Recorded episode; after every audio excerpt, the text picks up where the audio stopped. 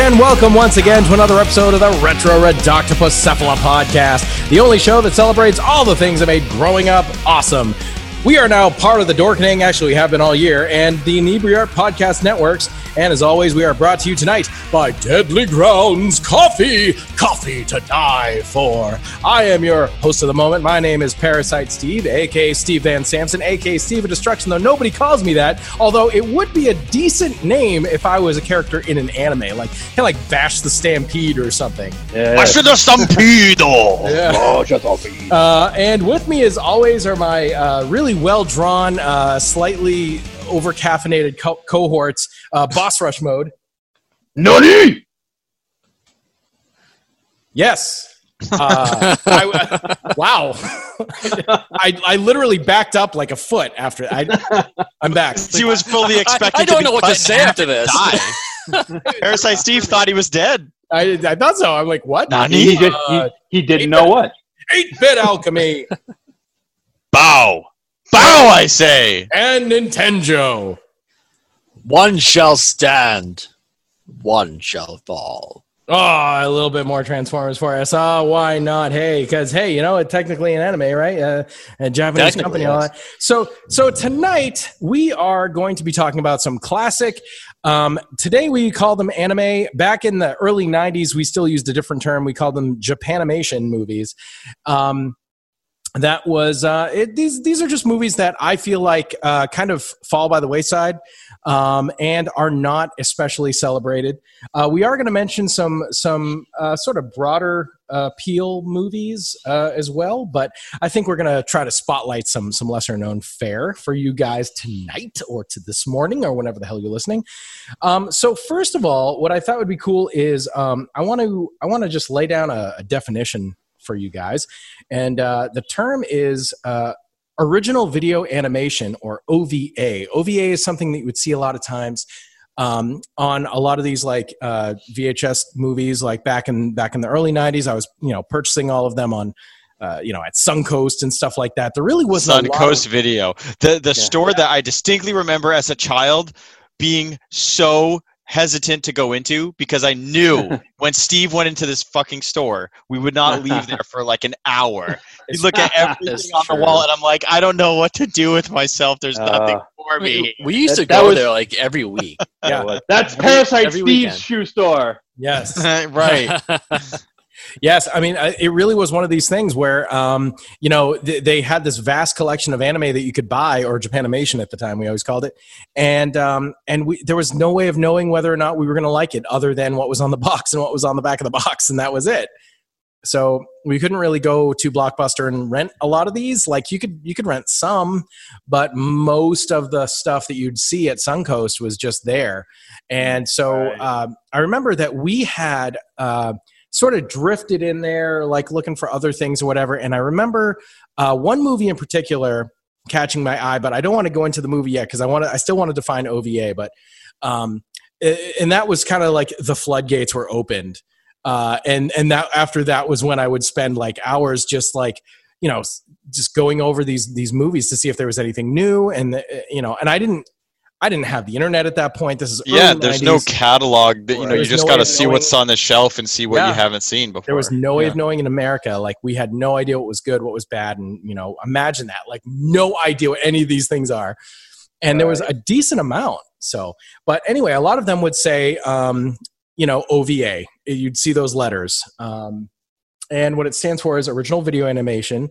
It's a term that um, uh, Japanese animated films uh, and series um, were made specifically for release in home video formats like VHS and stuff like that back in those days. Um, and most of the time, it was actually without prior showings on television or in theater. So they literally just put them out. They're direct to VHS. Yeah, the direct direct to tape, direct to home Yep. theater, whatever. And Mhm. unlike stuff now where like direct to video typically happens when you see something that's like, oh, it's like the fifth sequel of some random thing. It's like this was the only introduction to this product. Like like Exactly. for people in America, like you didn't have another frame of reference. It's just like, okay, here's a random movie. And these were this was like big business. So it's not as if it's there this is a worse version of something else that exists. It's like we have Mm. b movies that are direct to video or whatever direct to dvd now or direct to streaming. But like back then it, you know there weren't a lot of uh, cartoons that we would see that that did that here. Um, we just sort of had like the big stuff that hit theaters. But over in japan like japanimation was anime was huge just, just gigantic. And like it um, came from there or something. It, like it came there. but yeah It was huge in Japan. it, it was, it was. It was. It was. Just like David Hasselhoff in Germany And, and Mr. Big. and Mr. Big in Japan. Um, but yeah, uh, I mean, you know, so it's kind of weird uh, if you think about it because this was a very popular thing, but that's how it would debut. It's almost like the the the DC Justice League animated movies. They all Right. go direct to streaming. Yep. So many Yep. of them now. Except instead of Superman and Batman and characters you know, it's like random superhero 13, raccoon dog boy, like things you've never heard of. And you're just like, I'll buy that for a dollar. and a lot of these were based 20. on um, Japanese comics, which is obviously manga, and uh, and uh, uh, some some of the stuff was premiered in like Shonen Jump. That's that's a name Yep. I'd learned over the years. That was a very popular. Uh, you know, it, it was a collection every single month of different manga strips, and they'd be a few pages long, and you'd you know, I don't know, read your, Yeah. your newest issue of And- whatever. When I was in middle school, actually, Shonen Jump had started to come to America too. Um, but uh, one of the animes I'll talk about today actually debuted in Shonen Jump, so that's cool that you mentioned it. Yeah, pretty cool. Um, but yeah, so OVAs were basically um, they were made for direct to video. Sometimes they would actually air part of it on TV, apparently, because it, I always thought this was strange. Like we would buy, uh, you know, it's not a number one. There is no number two. It's just one VHS tape. It's whatever movie it is, and then we would watch it, and halfway through the movie, it would play credits and an ending theme, and then it would start up the second part and it was like what why does it do this there's this is a two episode show like i don't understand it doesn't feel like a show it feels like a movie this is the Mhm. same Right. story but for some reason they would throw credits halfway through and the reason is because a lot of times they would do that they would actually have like part of it premiere on tv and the rest if you want to see the rest of it you actually had to just buy it Yeah. Um, and I and I bet you anything, a lot of these were like in, inadvertently used to popularize the manga that they were based on. You know, like the manga would come out first or whatever, but maybe people Yeah. would catch them on TV and go, "Oh, I want more of this story," and then go buy the books. yeah So they it's cash actually you outside and you know habada and then Hamada. it's just like you know you had he-man toys you know with a half hour commercial that was that aired five days a week Right. yeah, kind of kind of same thing. much. But um, so so for this episode, we're going to concentrate on OVAs or or movies.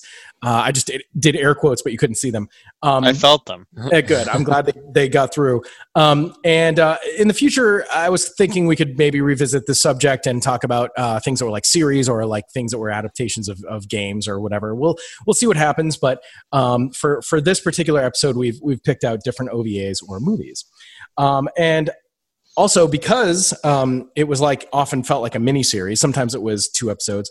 Uh, an OVA. Uh, I, I today I, I saw a definition. I don't know if this is like definitive or whatever technically, but um, supposedly they can run from one to eight episodes and still be con- considered an OVA versus a series. so anything right. eight to it could be a hundred. Looking up OVA. Yeah. but uh, basically they tended to have like complex continuous plots um, that were just one arc and uh, you know you really want to see all the episodes it's not a matter of like oh just watch part one and, and stop no it's like no that's only part of the story you know so really felt like you know it's just a movie but it has randomly placed sub you know uh, uh, title sequences and, and credits and stuff and it's weird anyway oh japan they do things differently than we do and that's okay and that's awesome. that's awesome. Um, so what I figured I'd do is uh, kind of open up a little bit. And uh, what what do you guys uh, remember? Like, what was your first introduction into this world of this is a cartoon, but it's it's different. It's a it's definitely not He Man. It's definitely not you know Disney. It's something else. Right. What what was that sort of first? Uh, it has that it introduction? has, has that particular flavor to it. yeah, It's not Mhm. quite. It's it's not quite from around these parts. It's from elsewhere. Right, because they started Right. coming over here uh, early '80s, if not earlier than that. I think uh, I think Boss Rush will be able to speak on that. Mm. But what do you guys remember for like your first sort of inclination that oh this is this is a different kind of thing? For me, I definitely remember thinking the Pokemon show was different looking from, you know, Nickelodeon or Disney or whatever, you know, other cartoons Keep in mind, that were. keep in mind, 8-bit alchemy is like seven. So his, Right. his life is- I'm seven in, in human years. He's seven now. So, um, yeah, I, I'm a youngin.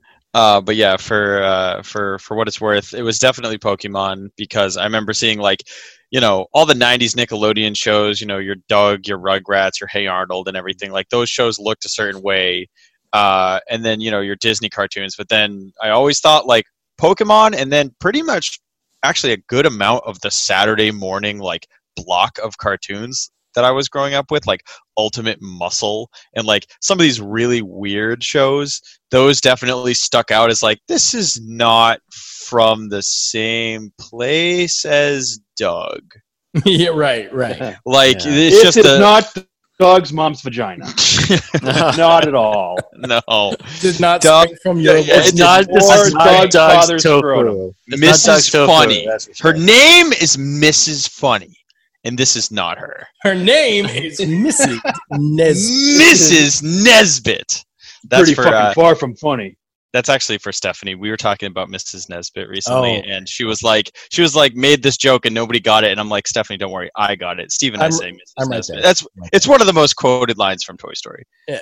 uh, but yeah, anyway, um, yeah, I I, I definitely you know submit that to the uh, you know the Society for approval is is Pokemon. It, it's just it's unabashedly anime.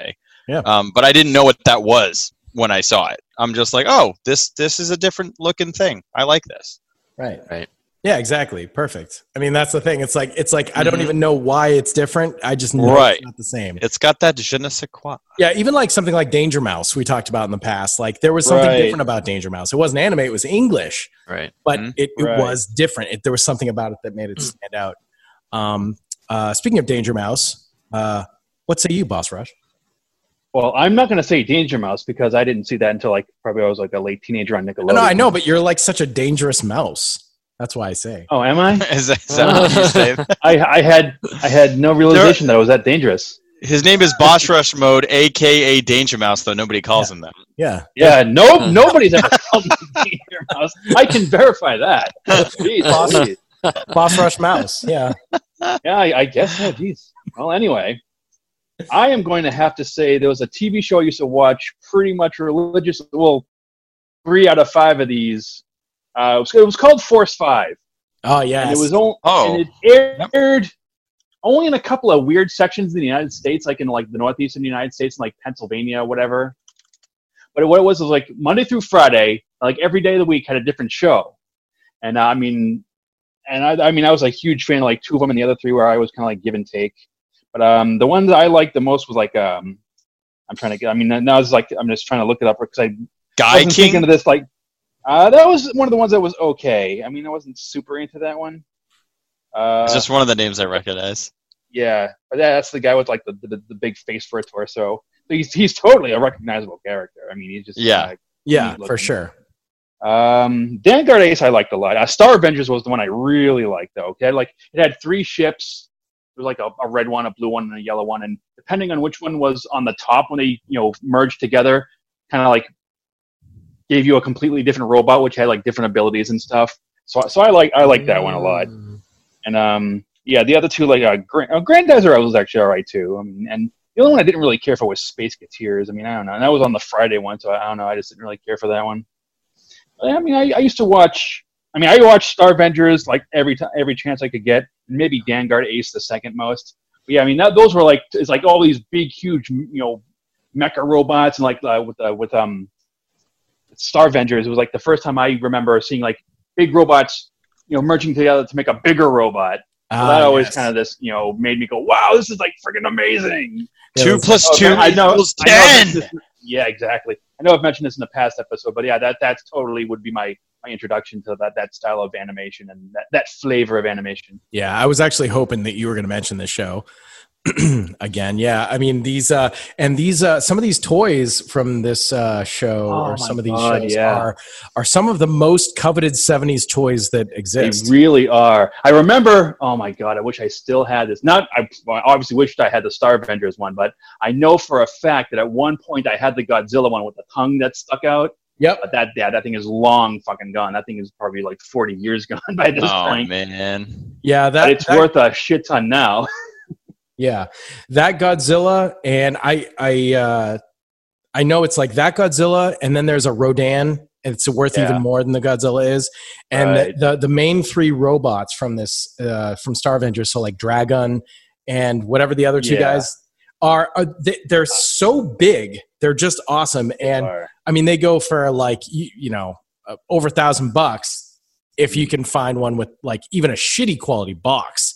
If it's loose, Right. it's still going to be close. It's like it's really insane. Like these things are worth such such big money. And I, I've I actually for me, I've always wanted the the, the Rodan ever since I was a little kid. yeah. Um, they actually they actually had one at uh, at my local comic book shop. Shout out to Rubber Chicken Comics. And uh, and they they always had one. It was hanging up in the store, and it was not for sale. It was theirs. And, and I was always ah, yeah, it was uh, it was always Yeah. like that.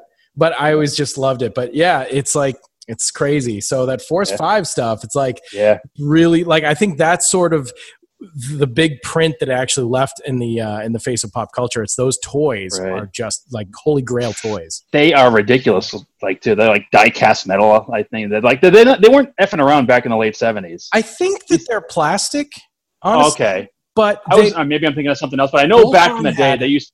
Yeah, Voltron had a diecast like version, Okay, maybe that's what maybe that's what I was thinking Yeah. of then. But but they're like I said, I, I never had the Star Avengers ones, unfortunately. But yeah, or but or, this- or get or Getter Robo G, I believe as it was called in Japan. Uh, yeah, but those Starvengers ones are, are huge. They're like 14 inches tall or something. They're they're massively the, big.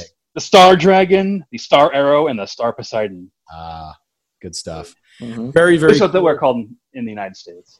I, I have never gotten to see the show. Um, I learned about it through you, and then I learned about the toys, and uh, I I would love to see the show. I wonder if You it's. know I would love to revisit it again because I probably haven't seen it since I was like nine years old. yeah, So if, I I have no idea if it even holds up. yeah, and that's the thing. You never know. You just never know, and a lot of these things aren't actually available. But I, maybe it is. I haven't looked it up. So, what say you, Nintendo? What do you got? What was your first? my Nintendo? my introduction uh actually uh this was before i even even knew what japanimation was Sure. um i would have to go with uh robotech Mm, um and thank, uh, thanks to boss rushmo for getting me into that show Oh yeah, I love Um, that show a lot. it Too. was so so freaking good it's something about robots transforming Yeah. into vehicles it, it just turned me on as a kid yeah, Like, I mean, yeah. like you got a brand, you got a Yeah. type. Yep. I, I, I got a type yes. I have a type Yeah. and Yeah. that's transforming robots.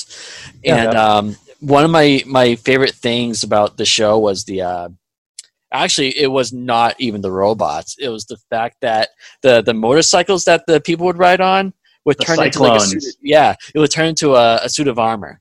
Yeah, those. Oh my god, I love those so much. Like that that was like shit. I want this. I want this. the funny thing, yeah. The funny thing is, if I can interrupt real quick, like they had like in America anyway, they had like three main like, like I guess mini series. I mean, it was still under the Robotech name, but it was like three distinct like sections where like one is like the I can't remember the names off the top of my head, but you know, there was three distinct storylines, and I always like gravitated towards the third one, the next gen or the new generation, or is it the next generation? I'm getting confused with Star Trek now, but um, I think it's the new generation. I think it's the new. Yeah, I think it's the yeah, new generation. Um, yeah, that sounds right. Though I like the first one too, with uh, like Rick Hunter and all that stuff, and Minmay, whatever. But the second one, I didn't really get the, the Masters. I believe that the middle one was called.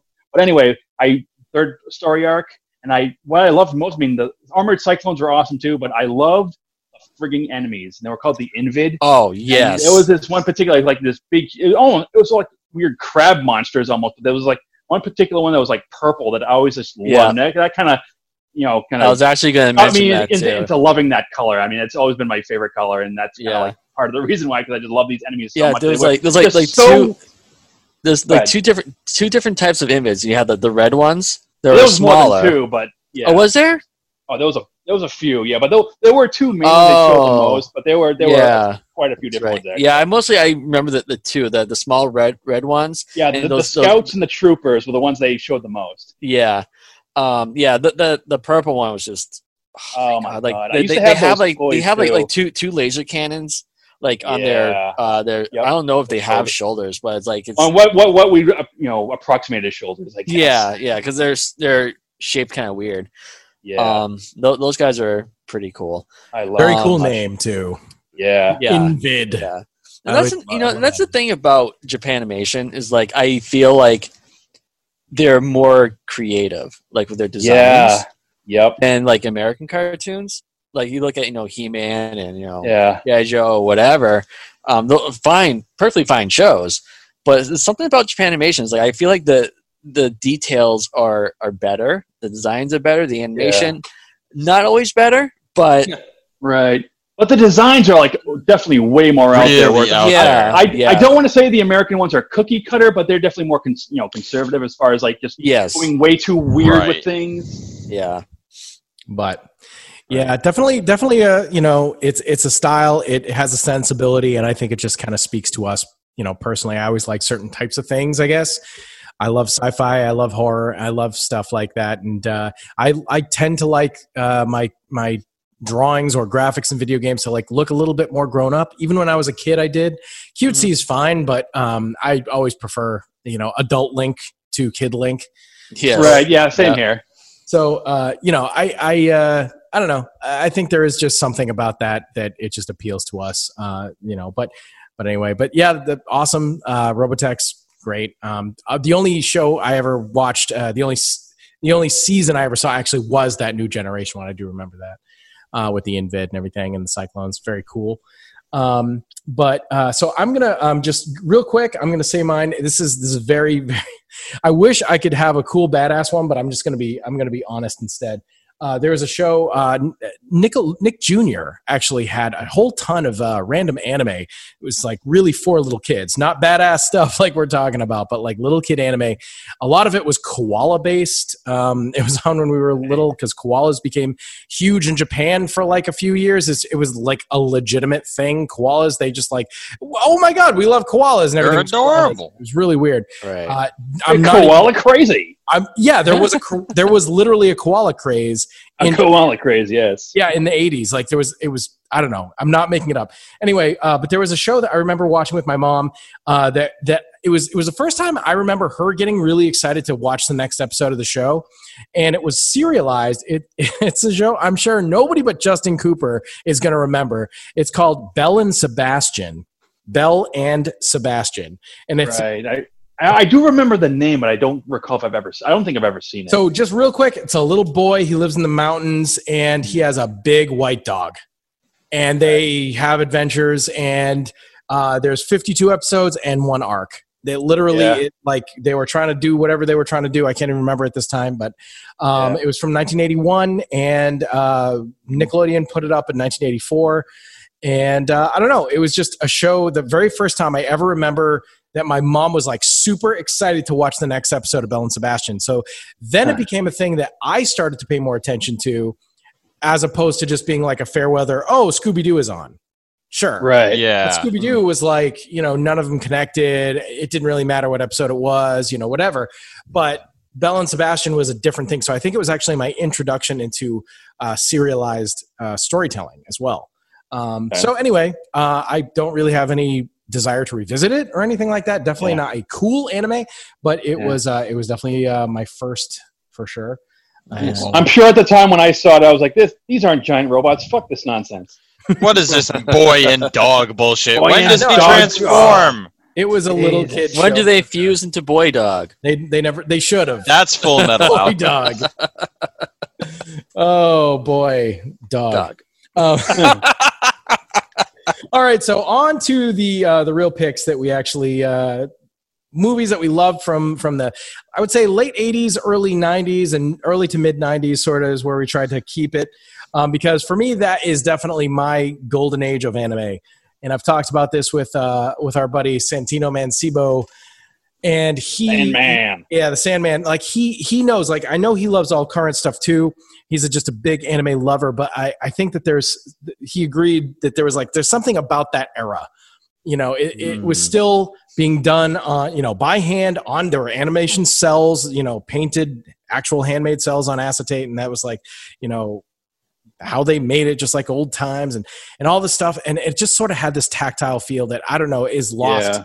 With uh, modern Yeah. animation and i do like i there you know i'm not i'm not knocking modern animation at all but i just wanted to But spot that it. older style definitely has, you know, has value and, and looks distinct. You know, Yes, it's, yeah, it's and very. it also was like really cool. freaking adult like damn sometimes to a fault and i was like eh, a little turned off by certain things or whatever but like i mean when they wanted to show sex they showed sex when they wanted to show you know violence they showed violence when they wanted to show gore holy shit look out they you're like you're gonna get some on you like wear a bib um like it was when they wanted to show buildings, fuck, oh my were god you don't even So know many buildings. Guys, Uh, buildings that would scrape the sky. Sky Gore. oh my god the, you don't even know but yeah so um Oh, I know. Oh, you I know, I, mean, I I mean, Boss Rush knows. Boss Rush knows, but you I mean, I'm 107 as compared to seven. Yes. Seven and seven. So, um, for for for my first pick, um, I'm going to pick Belle and Sebastian was my first, you know, like anime show or uh, experience or whatever.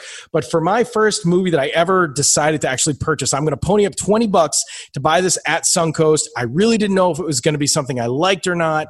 Um, I would say the only other adult animation I knew of at all was was like stuff like from like Ralph Bakshi or like stuff from uh, like Heavy Metal, the movie Heavy Metal, or Yeah. like the the Hobbit and Last Unicorn. Like that was kind of like the only things. Those were the only things that ever came to mind uh, when I thought of adult animation. So I'm like, all right, well, I don't know if I'm going to like this because I don't like all of that. Some of it I do, um, and I literally saw it at the store like 20 times.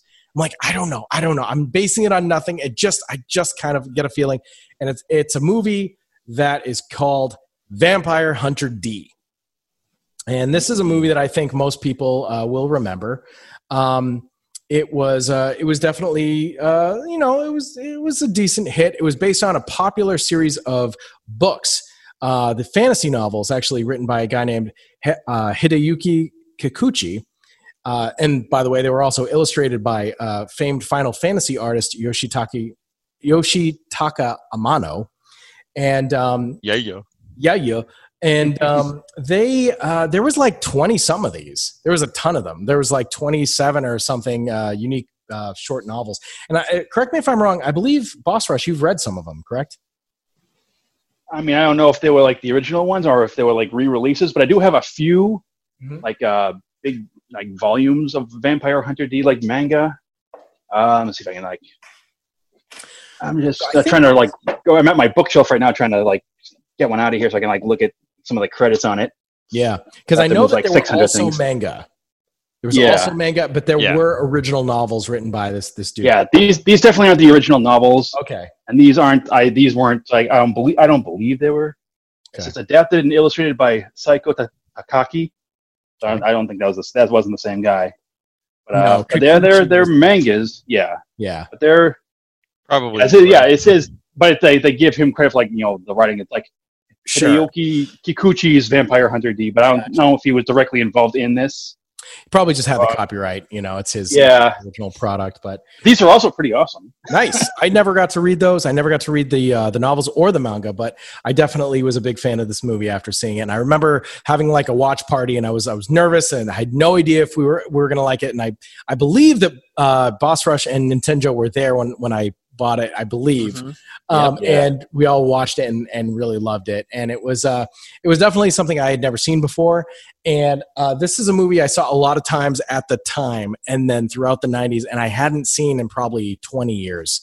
Um, Yeah. So I watched it the other day, and totally fully expected to like not be impressed and like, have the, Right. like the He-Man syndrome or something. But Yeah, honestly, it has issues. It has weird issues uh, for sure. But honestly, I still really enjoyed it. So I'm happy. I'm happy that I really still enjoyed it Nice. because I really didn't know. um, and apparently, if you purchase, uh, there's a Blu-ray you can buy right now, and uh, it's a different dub. It's not the original dub. Hmm. And every single review on on I, almost every single review on Amazon mentions the the new dub, and everybody hates it. Everybody's like, Huh. "Why did they do this? It's awful. It loses so much." The the transfer looks amazing. The picture is great because the version that I had, I bought it on DVD like freaking aeons ago, and the picture is terrible, absolutely terrible. It even has like this weird like VHS like tracking sort of Mm. like thing on the side going on, and Yeah. like it's it looks terrible, but it's the original. It's the original dub. So Right. I guess I'm happy I have that one because apparently you can't get it now. I guess. Um, Huh. From what I was reading, because it was like, wow, I should really purchase like a Blu-ray of this if it exists. But no, it's like, no, I'm, I'm good. So anyway, on to the movie. Um, I'm not gonna, you know, tonight I think we should, you know, try to just encapsulate what the general basis of the movie is. We don't have to go scene by scene or anything like that. But right. um, so the movie came out in 1985, Vampire Hunter D. Uh, it tells the story of a wandering adventurer, much like Robert E. Howard's Conan or The Witcher, or roughly 86% of all Western films. The protagonist is a mythic type character who kind of just blows into a random town and saves the day and then leaves. That's pretty much the story. So, um, you know, this, it's like it really is funny. It's like, well, okay, well, what type of a mu- movie is this? Well, it's a vampire movie, right? So it's got to be horror. So yeah, I mean, um, I'll read the, the the movie's title card. This is how it sets the stage. And I, by the way, this is a lost art. I love when movies would start off with just one title card, not the Star Wars scroll that catches you up to where it is, like just right. basically a poem. Last time on Star Wars. Right. Not last time on Star Wars. This is just like a very short, like four sentences, and they structure it in just such a way that you're interested or you're not. You know, and most of the time you are because they do a good job. But anyway, I love this. It says, um, uh, set in the year 12,090 AD. In a post nuclear Holocaust world where vampires, mutants, and demons slither through a world of darkness. I just love that. I think it. it's, yeah. Beautiful, perfect. So yeah, we have a. Uh, so the primary genre is horror. Okay, yeah, sure, it's a horror movie. It's also, um, it's also like I said, it feels like a western. It feels like it's definitely has sci-fi. There's there's weird technology in it. There's weird folklore type stuff in it. There uh, and and of course it's post-apocalyptic. So it's it's great. You have some costumes that feel a little bit Victorian, kind of like you know most vampire stuff, um, but it is in the distant future. So it does have that like uh, you know Final Fantasy sort of vibe. There are monsters. There's technology. Uh, D, one of his one of my favorite things about this guy is he well besides being like 14 feet tall. I don't know why he's inexplicably that tall, but uh, he really looks very Western. He wears a you know long brimmed cat. Uh, I was going to say cap and hat, and I turned it into cat. He does not Long brimmed cap. cat. Brimmed cat. He does not Does wear a cap Ow. on his on his head. does he? He has a wide brimmed hat. He has a sword. He rides a cyborg horse. I love this. They don't even really talk about it much. Like there's just this throwaway line that one of the characters is like, "Oh, it's a new uh, D26 line cyborg, pretty sweet." And like, how many miles to the gallon you get on that thing? Like, you know, I mean, it's just kind of like this throwaway thing, and I just love it. It's just there are cyborg horses. Okay, let's introduce uh, very Well, Western- 12,000 years into the future, setting your expectations pretty low. It's like we just need robot horses. Yeah. Okay. I think Cool. the the point is it's almost like that thing with um with uh, the show Firefly where it's it's in the future but this is like almost frontier living. So Yeah. like all the technology is very low and very you know like okay well what could we make? I mean technically a robot horse is probably a million times more complex than like a, a you know cart that just goes and has wheels but anyway I think that's the basic idea. There are like, you know, mechanical fences and, you know, you see very pragmatic uses for technology in this.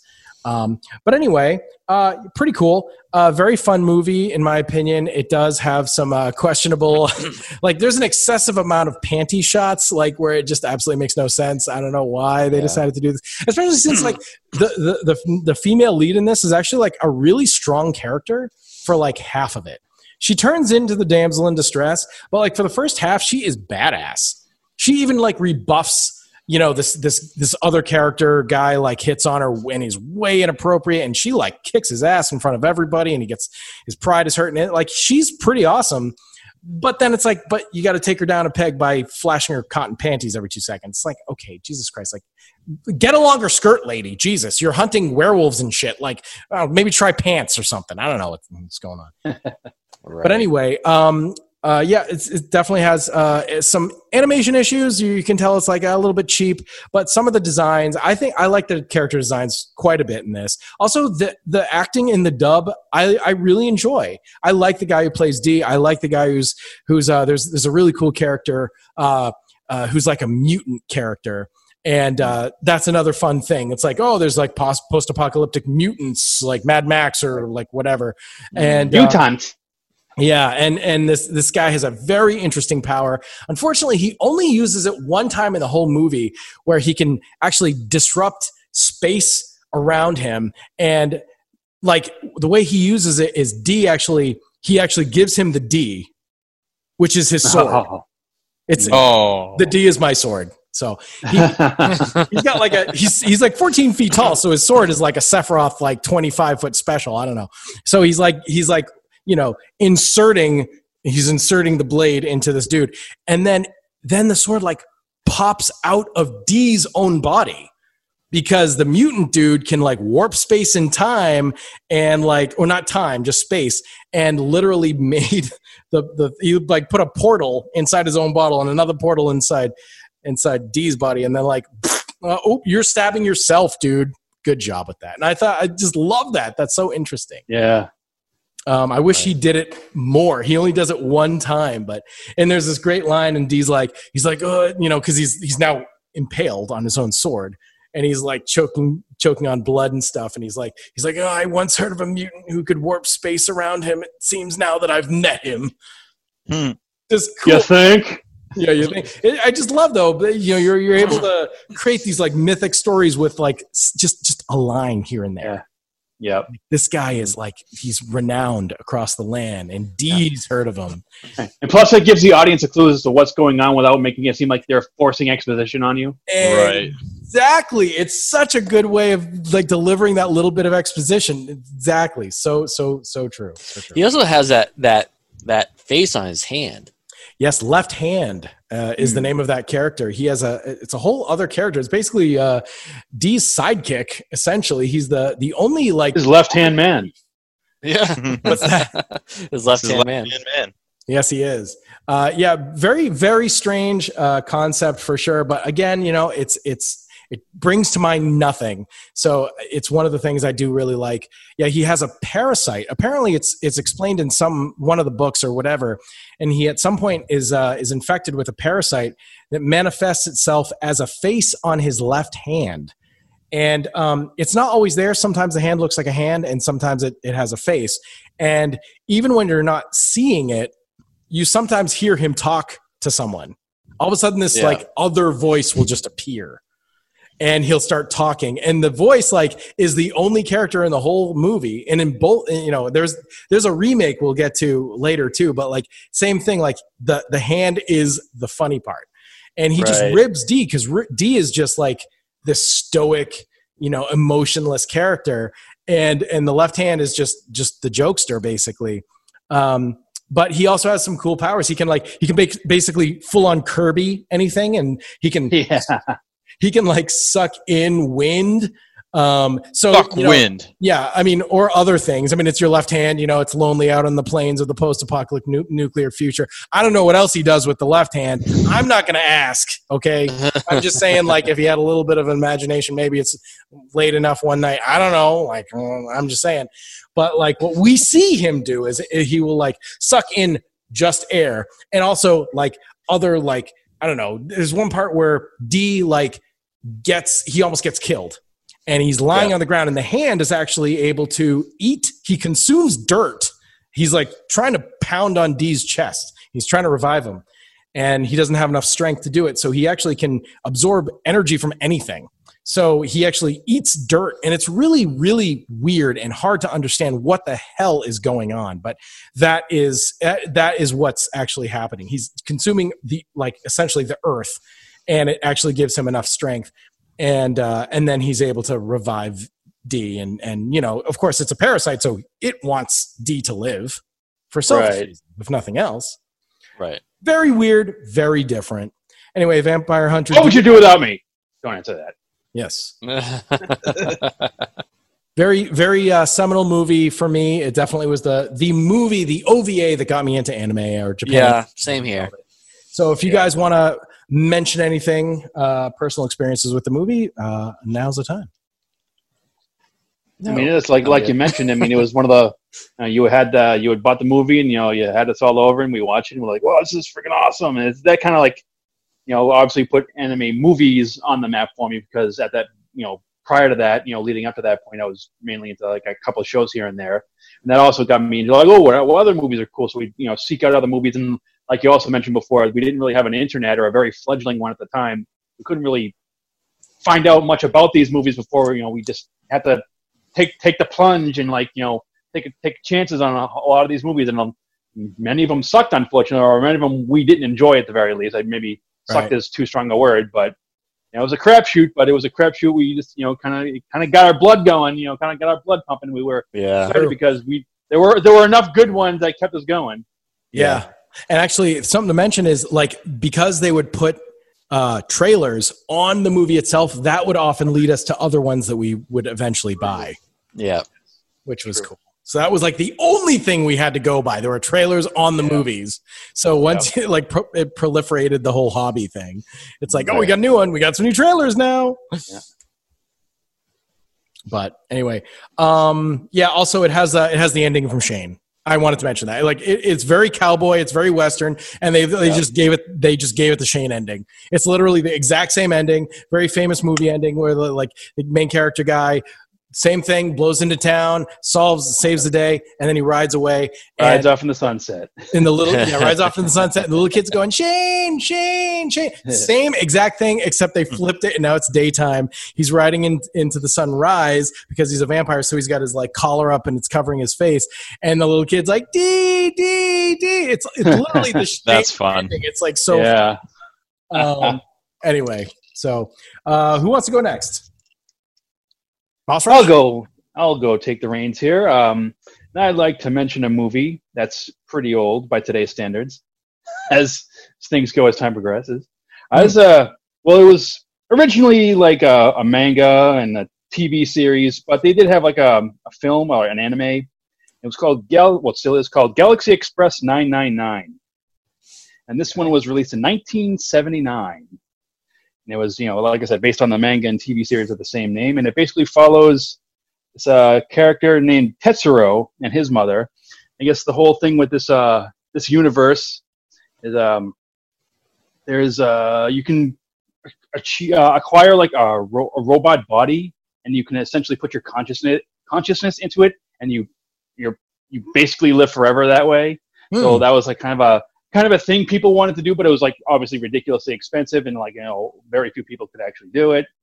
But uh, but if you had the money and the means to get to where they did all this stuff, uh, you could do it. And the way you got there was on this train that would fly through the galaxy. It was called the Galaxy Express 999. Hmm. So uh, the movie would start uh, set off with uh, Tetsuro and his mother. You know, I, you know, going. Well, they're on Earth. It starts off on Earth, and they're going to like a town where they were, I guess were going to look for work, so they could earn the money to do this. But on their way there, uh, they get attacked by a mob that was um, uh, what's the name of the uh, the antagonist there? Oh, I wish I wrote this down. but uh, there's this gang of you know like you know human hunters that ends up uh, actually you know killing the, the kid's mother, and then the, the, the kid just and he's a pretty young kid too. He's probably only like ten or so in this movie, but he, he vows revenge, you know, to kill like the main character that of the leader of that gang, and uh, a lot of the movie kind of leads up to him facing off with him, and then it kind of branches off after that because then he has to go to the place where all these machines are being made and people are actually you know doing this whole thing, and the and the plot of the thing turns into okay instead of it's almost like a like a comment a commentary on like humanity, where it's like, okay, do you really is it really right for for us to live forever this way? Is it morally weird or wrong? So it kind of presents that in a way, like Hmm. three quarters of the way through the movie. And uh, one of the reasons why I kind of like uh, uh, picked this to watch, and I'd watched it for the first time recently. Uh, there's a couple of short appearances by Captain Harlock, which I recognize Oh, from a couple other things. So yeah, Yep. he's a obviously he's a pretty cool looking character, like a space piratey kind of thing. And Mhm. he only makes a couple of short appearances, but he does make an appearance there. He's in that universe. And, um, you know, the, the late '70s, obviously, John Wayne was a big thing because the voice actor clearly tried to make a make a voice that sounded like John Wayne as he was talking. So it kind of threw me off. I'm like, wow, I don't remember him sounding like this at all. Not that I've seen a lot of stuff with Captain Harlock in it, but I totally I don't remember him talking like this. It's like, what the f is going on? My, my brain is oozing out of my ears right now. What the Oh. hell am I even listening to? That's not an anime voice. Yeah, totally not an anime voice. It's like what the f? Uh, the F? But uh, yeah, it was, I, I enjoyed it. I mean, it wasn't the greatest thing I've ever seen, and the animation for the you know for the time was you know looked pretty good. It definitely has that '70s style to it. Everything is very sleek and slender and svelte. Mm, Uh, so, so spelt.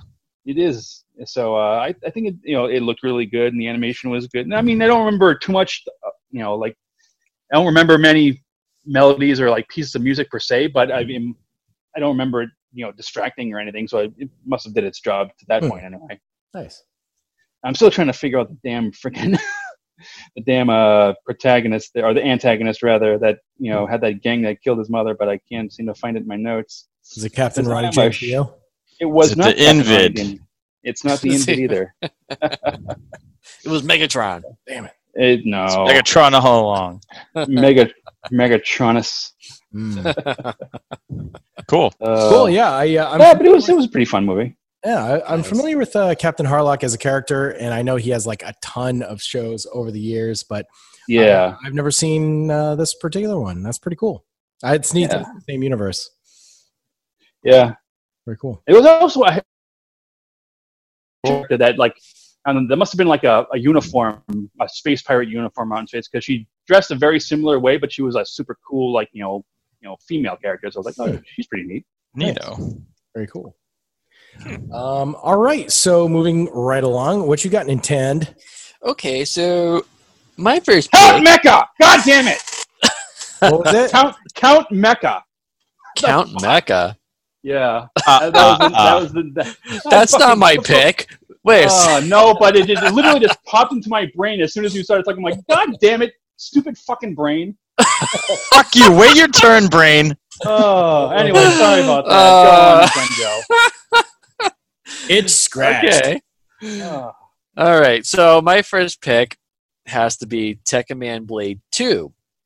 Uh, Electric I mean- Boogaloo. It's one of those things where you know you, you take that that risk of buying that VHS and uh, hoping that it's good because I love the artwork from the, the box and uh, and I loved the TV show which was called Teknoman here in the states It's all about But- EDM. right and um, so this one Techman Blade 2 takes place 10 years after uh, the original series and now they have like uh, three new Tekkamen um, two of them are women and one's a male.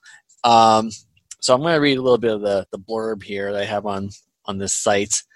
Um, 10 years have passed since the end of the original Tekkaman Blade, and a new generation of Tekkaman must confront a powerful new enemy while rebuilding their forces. D Boy slash Blade, Whoa. who is, by the way, the, the main character of D, that D thing again. D boy. I know D boy. It's such what does that D stand for? Mhm. Dirty Boy. Clean uh, it up. it stands for Derek Lofstrom.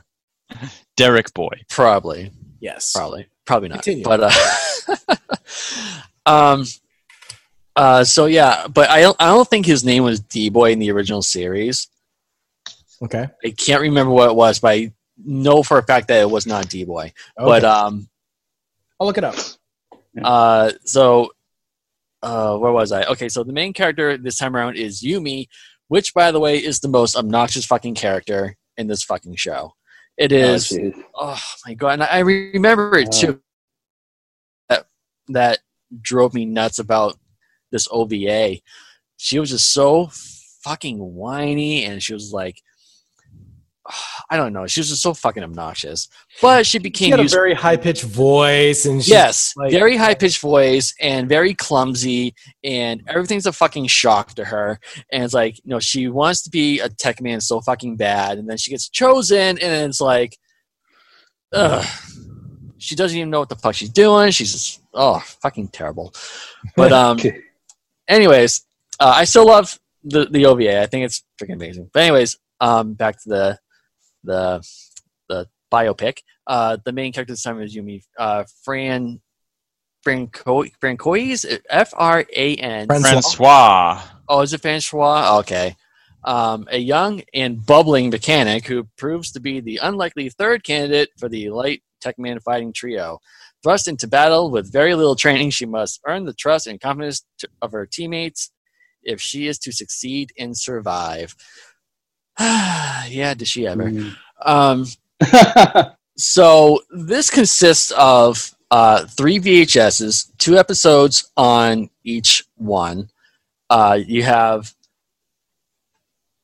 Black September Incident, Virgin Flush, Virgin Blood, Virgin Dream, Dead Boy, Dirty Night.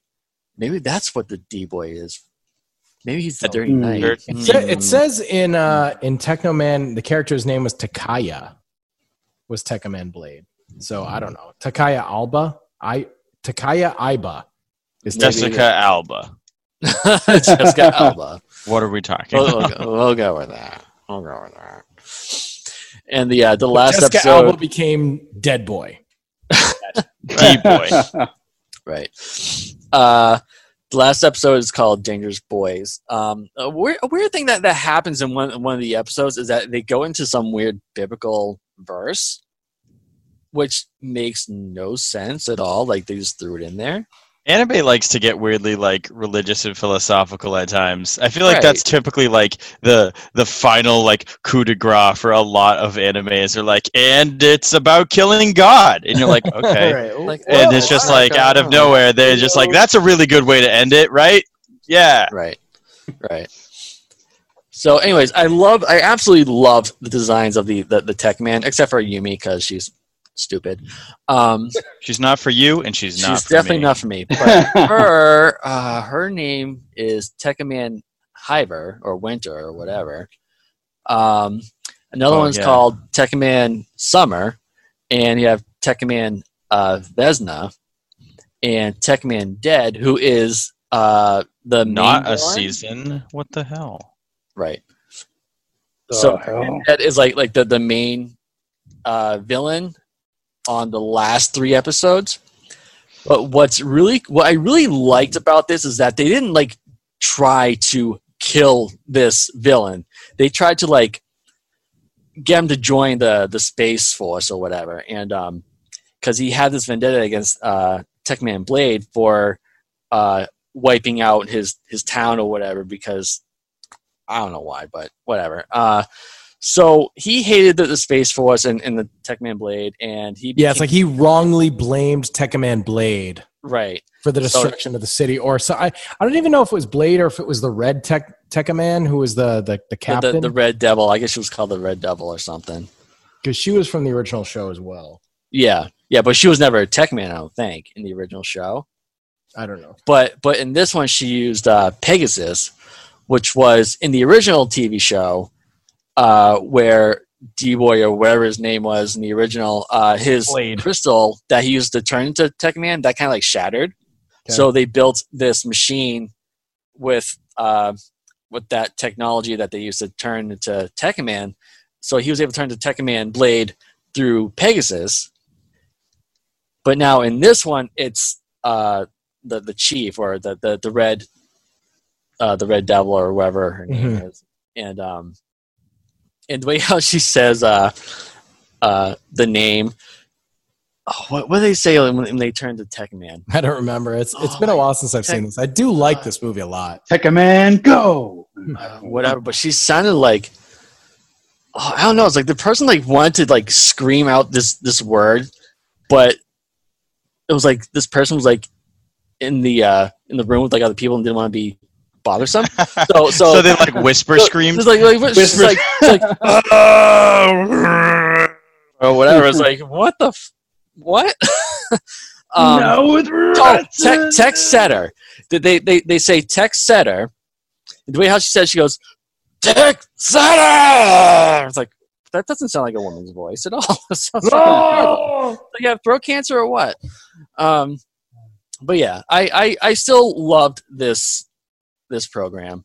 Um, I highly recommend it. I think it's better than uh, the original TV series, um, but not by much. I mean, the only thing I don't like about it is the the main character is kind of obnoxious, but she becomes useful near the end. Hmm. Um, oh, another thing too, I want to get back to uh, with with uh, Dead End. Uh, he turns good at the end. So they so basically, Techman Blade like kind of like saves him. He's like you're you know getting revenge. He's isn't Solve, solve anything. Just Redeem you have to move on. You have to like you know go on with your life. You have to move Yeah. forward and you know help. Well, what I what I thought was really interesting too is uh, the character of Dead End, which obviously the names in this are just so bizarre. Very But bizarre. like he's like a guy and his name's Dead End. Like he's like, "Hi, I'm Dead End." Right. Um, My mom just thought it looked dead and end, that's not end, D dead Boy. end, dead D Boy is Blade. That's a different character, so it's just Yeah. bizarre. But um, I, I'm sure a lot of that is the uh, the translation, but I don't know, whatever. maybe uh, the yeah. dub.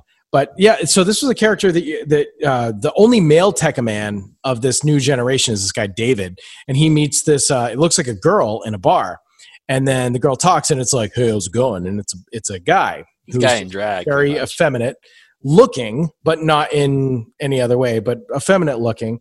And um, they become very good friends. And the movie does make sure it keeps it that they're just friends. But I Yeah. also feel like they probably are more than friends and that they don't ever get that far. It really, I get the impression that David probably had feelings for for this character.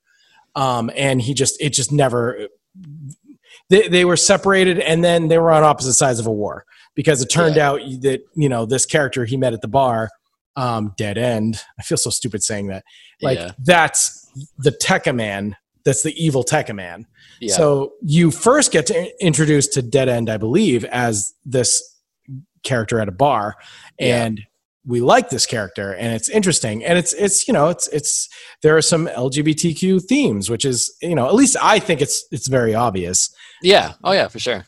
you know, uh, but that's great. You know, I mean, this was whatever it was, early '90s or whatever. Yeah, it was like 1994 when this came out. Yeah, so I mean, that's really cool. I mean, you know, yeah, they didn't get together, but I also think that any characters who might get together don't always need to get together. Whatever the whatever the demographics are, like I sometimes like it drives me nuts. Like, oh, of course these characters might like each other, so in the end they get together. It's like you know what, Right. real life doesn't fucking work that way Right. like and- or sometimes like maybe only one character likes the other one so maybe but i really felt like they cared about each other and that david probably had more feelings than he was ready to like deal with Yeah. um but definitely a cool movie and uh i don't know if it was if you explicitly said but these are basically like they're not giant robots but they're like a little no, bigger than- yeah, the, it's more like armor or something. It's Yeah, like they a, get, like like, a superpower little or something bigger. like that. like bigger than like iron man is still person size i feel like these guys are a little bigger Bigger, yeah, Yeah. for sure.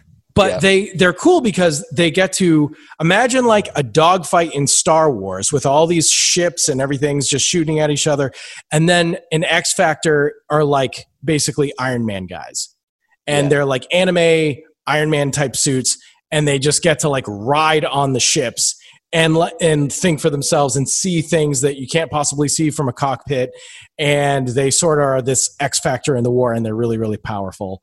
So again, not not like Voltron either. Voltron's like the big gun at the end or whatever. These guys are like tactical and they make sense. I, I thought that they kind of stood out in the world of uh, Japanese robots like the Evangelions and the Gundams and stuff. I, I really Yeah. felt like they were a little bit a little bit unique.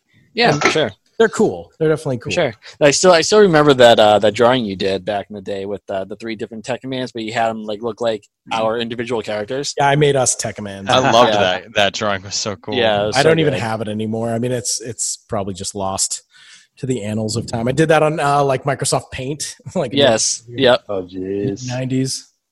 The But- anals of time. Yes, oh those goddamn anals. Damn animals. Is that is that about uh, all you got for That's- Command that's- Blade Two? yeah, that's about it. Cool. Uh, what you got? Eight bit. Okay, so the OVA that I wanted to talk about today is uh, Battle Angel, which maybe people know from the the newish movie, the James Cameron Robert Rodriguez flick, Alita: Mhm. Battle Angel. Um, now this uh, this was an OVA that I was introduced to pretty early on when Parasite Steve and I started going through these, and um, this was from 1993. It got two episodes, and uh, it was it was originally a manga series, and the manga series kept going much farther. Um, apparently, the anime only stopped after two episodes because the creator, uh, Yukito Kishiro, uh, decided that he just didn't have enough time to really like you know quality check the anime, and just said, you know what, eh, eh, we're good. So he just kept making books and said, screw it. But uh, the two anime episodes, the two OVAs, are you know really good. They're each 30 minutes long. You can watch them. They're like an you know hour on youtube whatever. Um, and so the world of battle angel for those of you who have not seen the new movie uh, it is it is basically a futuristic cyberpunk world where there is a uh, floating city called Zala that exists up above, suspended in the sky by cables. All sorts of rich people live there. The the privileged, the well-to-do, you know, all the best food, everything is up there. And down below Zalem is the scrapyard, and that's where you know most of the people live. And it's you know poor and impoverished, but you know it's not totally in disarray. You know, there's buildings and there's sports and there's all sorts of various different you know functions and things that go on there. It's just not close to the luxury that is Zalem. Uh, and so basically, the the first episode introduces you to this character, uh, Dr. Daisuke Ido, and he is uh, he's a doctor who uh, used to work on robots, used to fix up machines in Zalem, and decided to move his operations to the scrapyard because he thought that that would be a better use of his skills and a better use of his time for the people who needed it and uh, he is a you know he just kind of wanders the scrapyards looking for parts to use to help fix people up. And he stumbles across this this cyborg body uh, and it's this this female body that has been clearly beaten up and stuff. And so he takes it back to his workshop and fixes her up and, and names her alita. And uh, you know kind of you know treats her like a like a surrogate daughter essentially and you know shows her the ropes and shows her the ways of things. But mostly just want protect her and and you know make her you know able to live a happy life uh, but uh, alita ends up meeting um, a, a local young boy named Hugo or Hugo, depending on which version of it you're watching. Or where in the hell did you go? Or where in the hell did you go? yeah, you you find that out by the end. Um, but she meets him you know she gets you know first taste of young love but uh you know Hugo's too busy. He's he's off off dreaming about uh, this that and the other thing and wanting to go to Zalem and you know he's he's too caught up with his dreams to even pay attention to what's in front of his face. Um there's a concept in this world called the hunter killers and uh, they are basically just this widespread group of vigilantes and uh, or or hunter warrior sorry not hunter killer uh, hunter warriors and they are uh, basically the peacekeepers but you know they're not organized in any way. They're just all independent individual people you know bounty hunters essentially that are employed by uh, the factory which is kind of like the collective government like robotic government that rules over the scrapyard. Uh, and these people go around they you know dispatch people who have been doing wrong who have been uh, you know killing people committing crimes whatever and uh, they get paid for it. And so that's how they manage to you know keep the peace in the scrapyard for the most part. Um, but the first episode rusty angel kind of it, it ends with sort of like this big you know battle sort of thing. You get introduced to some different characters and alita squares off against these guys because one of the aspects of alita that gets revealed as you go is that she's actually a really adept fighter. And uh, and she you know seemingly very you know mild mannered very peaceful person. But when you know a combat situation arises it's like the second nature impulse that just kicks over and and she you know kicks a major ass so the first episode kind of shows you that side of things the second episode tear sign uh, gets more into Yugo and Alita, and you know what what Yugo's past is, what his whole plan is with trying to get to Zalem. You know, there's uh, there's some some shady characters that are trying to help him get to Zalem. This character Vector, who's basically like, oh, if you give me ten million dollars, I can get you to Zalem. And uh, you know, it's this this whole thing, and uh, and so Alita and Yugo kind of grapple with what their you know plan is, and if Alita's part of his dream of going to Zalem and all this other stuff. It gets you know more into the emotional side of things, but um, ultimately, I'd say that the the anime is great for getting you into world of Battle Angel because mm-hmm. it doesn't show you enough for you to be satisfied. It for me, it just like it just scratches the surface. And it made me go oh man this is really cool. I like what they're doing. I like everything that they've set up in this world but there's not enough here. And it made me go all right i'm gonna i'm gonna go read you know the manga you know and, and at this point i've i've gone through i think the first like five or six issues of the original nine ser- nine issue run.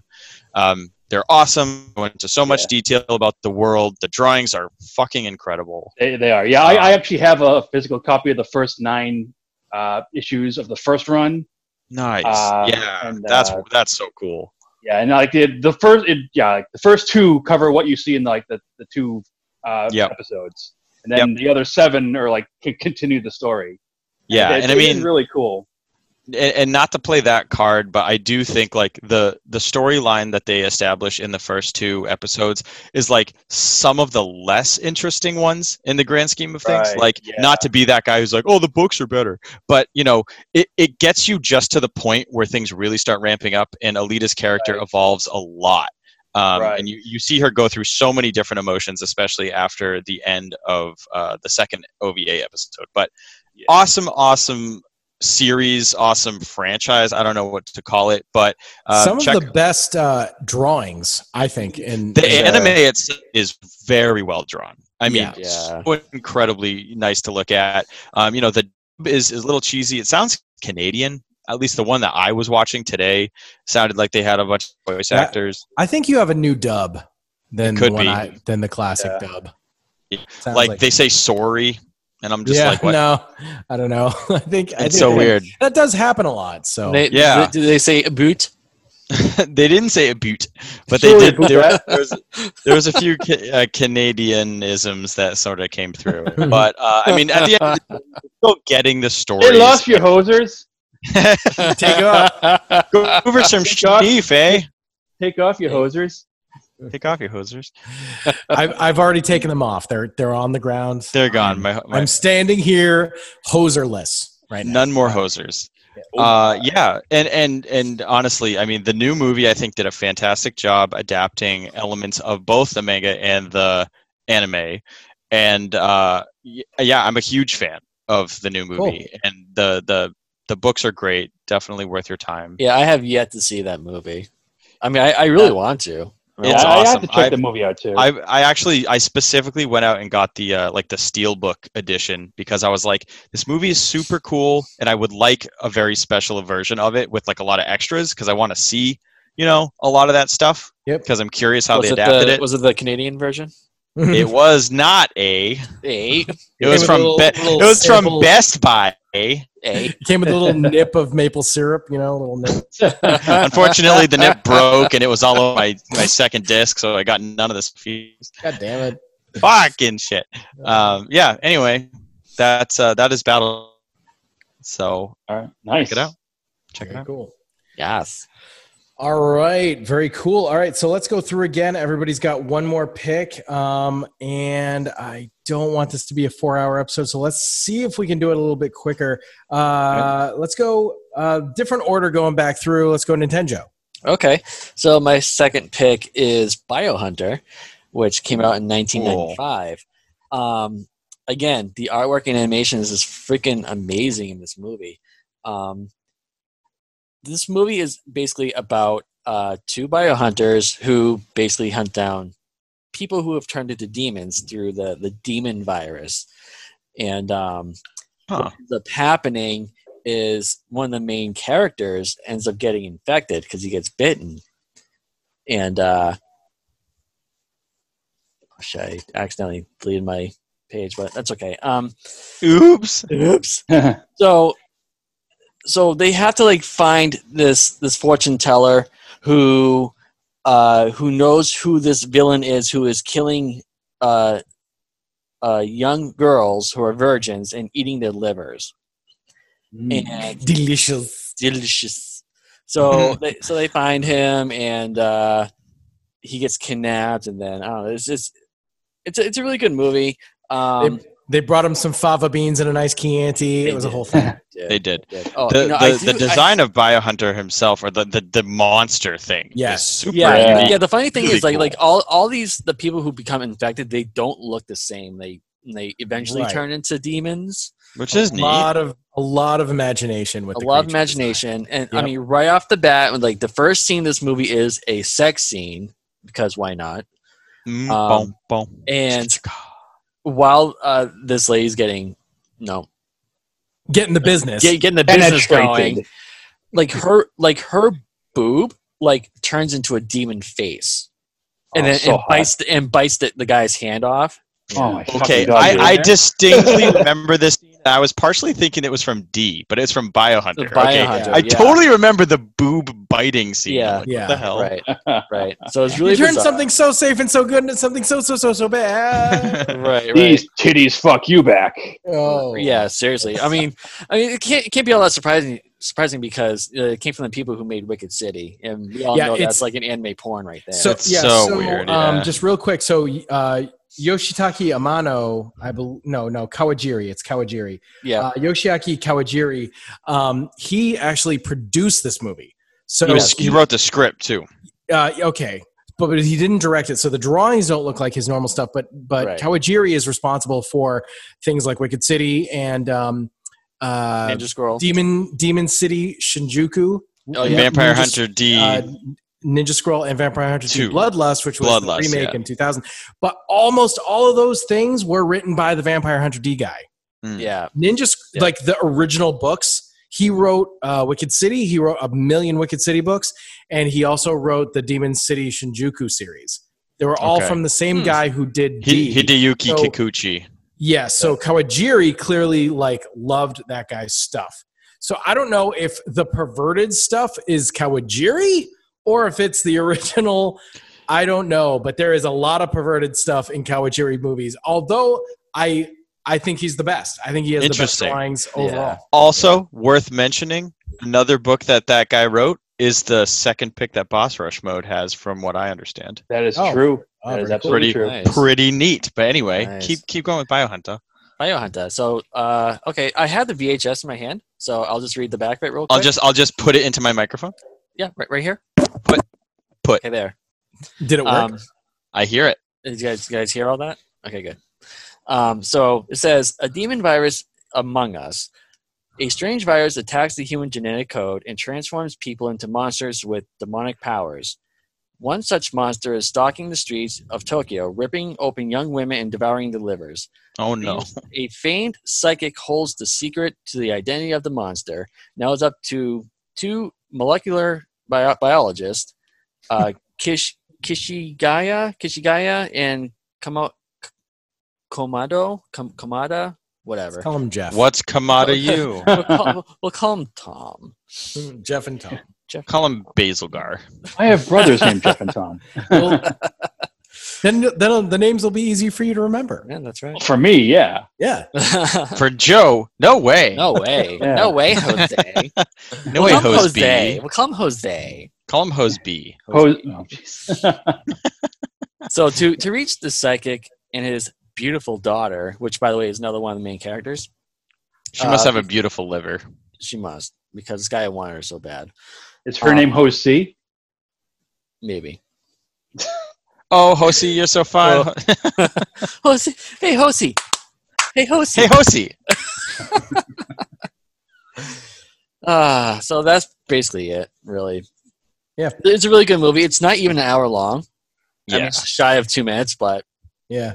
it's it's I really. mean, what what really I loved about this movie was the character design of the like the creature design, and and there's a lot of fun action with the creature. He gets to do a lot of like just different action. You don't usually get because Yeah, he's he's kinda not like a just like a bipedal guy. Yeah, Yeah, like yeah. he's he's very distinct, and so what they have to do to animate him to fight and shit is just like very cool. nuts. It's very, Yeah. very, Yeah. Yeah. very cool. Excellent. Nice. Yes, Right. Biohunter. Definitely Rock one that gets on. no love, I think, from anyone ever, but very Yeah. cool movie. Honestly, I totally for, had forgotten about this movie until we decided to do this episode. I'm like, Hmm. oh, I actually Yeah. have this one. Oh, Nice. My gird. Urgh. All right, moving on. Uh, Boss Rush mode. What you got? All right. Well, uh, Tim had mentioned uh, Hide- uh, Hideyuki Kikuchi and his works, and my second pick is A Wind Named Amnesia, which was uh, an anime movie based on the 1983 novel that he wrote. And uh, this movie is basically about uh, you know the planet Earth. There's just like a wind that pretty much blows over the planet, and it erases everyone's memories to the point where they don't even remember how to speak or even act in a civilized manner. So humanity is basically brought back down to its like primal friggin' beginnings. But they're like it's like it just happens like pretty much instantly, and they're still in like you know contemporary civilization, and it, everything just goes to friggin' hell. Hmm. And then the, the the main character that you follow throughout this movie is named Wataro, or Wataro. I think it's Wataro actually. Wataru. Uh, Wataro. And uh, it basically just uh, he near the beginning he runs into this person named Johnny, who was underground, Johnny. getting getting like just thinking that too. like you know going with you know going on with some like government experiment so he wasn't affected by the wind and he was able to like through technology of the time able to like implant some memories into Wataro so he could like Huh. function to, to like you know a more civilized human being so he could he could speak he taught him some like you know life skills some survival skills he taught him how to shoot a gun because hey guns action we need some of that in this movie Right.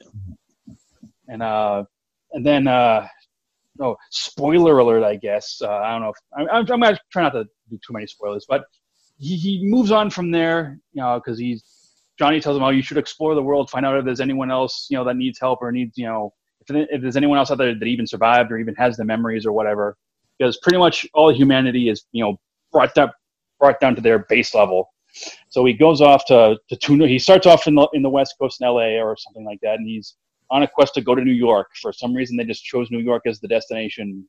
Don't really know why, but he's off to New York, and along the way, he meets this woman named Sophia or Sophia. I don't know. It's one of those like you know tomato tomato. you know. Sophia. and um, I don't know. he ends up you know you know tagging along and it, uh, through the course of the movie it's kind of weird it's almost it's like an 80 minute long movie but there's like almost like four distinct parts like there's the part with johnny and there's the part where he meets sophia and they establish that he's getting uh wataro and sophia getting chased by this like mech that's being piloted by like a dead person and so it's Oh. kind of weird and then there's this you know there's a part where they meet this you know they're in this town they meet um you know, a father and daughter, but the daughter is going to be sacrificed to their god. But their god is actually another mech piloted by another person who seems to have more memories. He's just piloting this mech just to be a god to these people. And then uh, Wataro, you know, does battle with that thing and gets rid of it. But the town is still kind of like set in their ways. So he moves on from that. And then there's another section where there's a thing called the Eternal City, and this computer, kind of like uh, like a self-reliant computer, is like brainwashed like the the only two living you know citizens of that city just kind of like play different roles and just keep the city like up and running i guess and uh, so there's a section where they deal with that but none of these none of these side characters ever like come back at all they never like you know go along through this it's almost like these really just these, these definitive sections so it's almost like there was like four episodes of a tv show or four or five episodes of a tv show that got spliced into a movie Hmm. Oh yeah. so That's weird. It is kind of weird, but it was it was pretty neat, and you know, obviously, you know, more social commentary about you know how people kind of like you know, you know, progressed over the years, or how they haven't progressed over the years, as it were. And, uh, Right. Sophia would you know eventually reveals herself as like an alien, and uh, they were responsible for the wind in the first place that took everyone's memories away. And uh, you know, so I thought that was you know a pretty unique kind of concept for for a story and for a Oh, for an anime. yeah, Yeah. Conceptually, I think that's a fantastic, you know, Yeah. idea. Yeah, it's it's a, it's you know a good example of a high concept sort of a thing where you're like, okay, I'm just going to ask a question, and you have no idea what the story is going to be, but just me asking this question is like going to hook you. Which in Right. this case is what happens if a wind blew through the world and everybody lost their memories. And I and I have seen this movie. I don't remember a lot like of the second half of it, but Yeah. I do. I I would. I remember watching it, but I, I remember remember, thinking- why you don't remember it because I watched it because you fell asleep. okay, but I wasn't going to say that because it makes it sound bad. But anyway, it's not the movie's fault, I'm sure. But anyway, um, I fell asleep. you were tired. It was a hot day. I mean, who knows? But uh, okay, but anyway, so yeah, like the uh, the the I remember thinking that like this this concept of like okay, well. It, they flushed it out. They're like, all right, well, people flying planes, piloting planes, like those planes all crashed. Like anybody who was operating any sort of you know machine, like they died, Yep. they crashed into whatever. Like so, there's I don't know. There, there was a decent amount of thought put into it, and it's like, oh well, what would happen? It's like, oh well, this this might be that story. yeah. It's cool stuff. Definitely. Oh, and, Yeah. uh, to touch upon what you had mentioned earlier, Parasite Steve. Uh, this obviously uh, written by Hideyuki Kikuchi. There's there's some anime pornish stuff in it, but not a lot. So maybe it's the other guy that's more responsible for all the. Yeah, Could Cowabunga the, the, is, he's the porn dog. I don't know. Like, Yeah. Porn doctor. yeah, if this is anything to go by, that kind of leads it lean, leans toward that direction. All Fair enough. All right, the a wind named amnesia. Great, great, name. very, very interesting name. Uh, doesn't sound like anything else. Very cool. I was always interested by that title and by the concept years before I got to see it. Um, all right, so I'm going to go last. Uh, Eight bit. You want to do your your next one? Sure, sure. So uh, the one I chose is called "Baoh," which was uh, my my quote from the beginning of the episode, and uh, "Baoh" is a uh, it was a manga series that originally premiered in Shonen Jump, as uh, I alluded to earlier, and uh, it is written and illustrated by Hirohiko Araki, who is most famous for JoJo's Bizarre Adventure. Which uh, a lot of modern anime fans would know because the Yeah. new series of JoJo has gotten quite popular. Um, but Baoh was an OVA. It was a um, it was a single episode, 48 minute long OVA that came out in uh, 1989, and it is just the most fucking gory, over the top, violent, amazing, just power trip of of, of an anime. It's it's Yeah. insane. Holy shit! I mean, when we were talking like anime's not afraid to show you gore, it's like, dude, watch Baoh. Holy ass. Yeah. So uh, the plot is a 17 year old uh, boy is kidnapped and he is turned into a bow or a bio weapon. Essentially, there are these parasites uh, named bow, and There are these they are- parasites, Steve. Steve, It's actually Steve- pronounced B A. Steven, It's actually B A O H because I think everybody's probably in their head thinking B A B O W. which is extra Yeah, yeah. stupid. But B O B O Ws are bows of war. Steve, Yes, everybody knows That's that. what they are. Sure. Uh, so, so yeah, so H, there are these blue parasperms, and basically this lab, this you know mad scientist has discovered that they are able to impart their host unbelievable power when the host feels threatened or their life is in danger. like it's so it's always that- over nine million. It's always over Yeah, nine million. always. Yeah, nine thousand's way behind us. Like it, uh, it, they basically demonstrate the power by showing a you know regular garden variety dog that does in fact say bow b o w, and he is stuck in a lab. And they put a tiger in in Not in this another little- dog. Not another dog, right? They're like, what's dangerous to a dog? It's like a turducken. Tigers, yeah. It's a terrier inside a lab inside a husky. I don't know what it is. So so this tiger comes in. Canine and- centipede. Oh, Uh, Gross. Also, none of this happens. There's just a dog and a tiger, uh, and so the tiger fucks up this dog real bad, and the the mad scientist is like, "But wait, look, this is the power of bow." And then they show the temperature in the laboratory like going wicked high, skyrocketing. It's like the that like you know heat mirage effect where everything in the air is Yeah. just like vibrating and the dog just fucking explodes and turns into this amazing pokemon looking thing that's like this Yeah. awesome ass like blue like crystal dog thing with like these tentacle hair things coming off its face and it's just so fucking cool Yeah. and uh, the dog like jumps on the wall and murders the shit out of the tiger and the the scientist is basically just like mic drop Like, I mean, he doesn't need to explain it any further. So, so like that whole concept gets you hooked. Like you see that in the first like ten minutes or so, Right. and it's just like, holy fuck, wow, that is cool as shit. No, not wow, bow. Bow, bow, fuck! Wow. holy fuck, bow. And this, Yeah. this And, movie uh, is short as anything. It's forty-eight minutes long, uh, and on Yeah, and so It- much it- happens. in it that 48 goes by so fast because there's just like yeah there's so much happening and um and so so actually you know you get introduced to this this kid who was injected with uh, the parasite really early on he's being transported on a train and what happens is uh you know the train either it like comes under attack from somebody or or something happens and like the stasis chamber that uh, this kid is in gets you know disrupted it gets cracked and he breaks out. He fucking melts this guy's wrist off because that's a thing this movie loved to do there are two scenes with people's Yeah. wrists melting like i've He, never yeah, he grabbed seen someone that. by the wrist and it just it would just melt. yeah he gets so like he his body temperature can go so fucking high that it just liquefies this dude I've heard of And- face melting, but right not right wrist melting. try screaming Right. into your wrist you'll melt your wrist too so I mean, you see so quickly how powerful this dude is. Um, but he ends up uh, he ends up escaping this train uh, with the help of this nine year old girl who is revealed to have psychic powers herself. she, has a, she also has a Pokemon, just in She also does have a Pokemon, which looks just like the thing from uh, uh, Nausicaa, Valley of the Wind, like the Oh, little yeah. like fox, like green-eyed thing. It's like the same thing.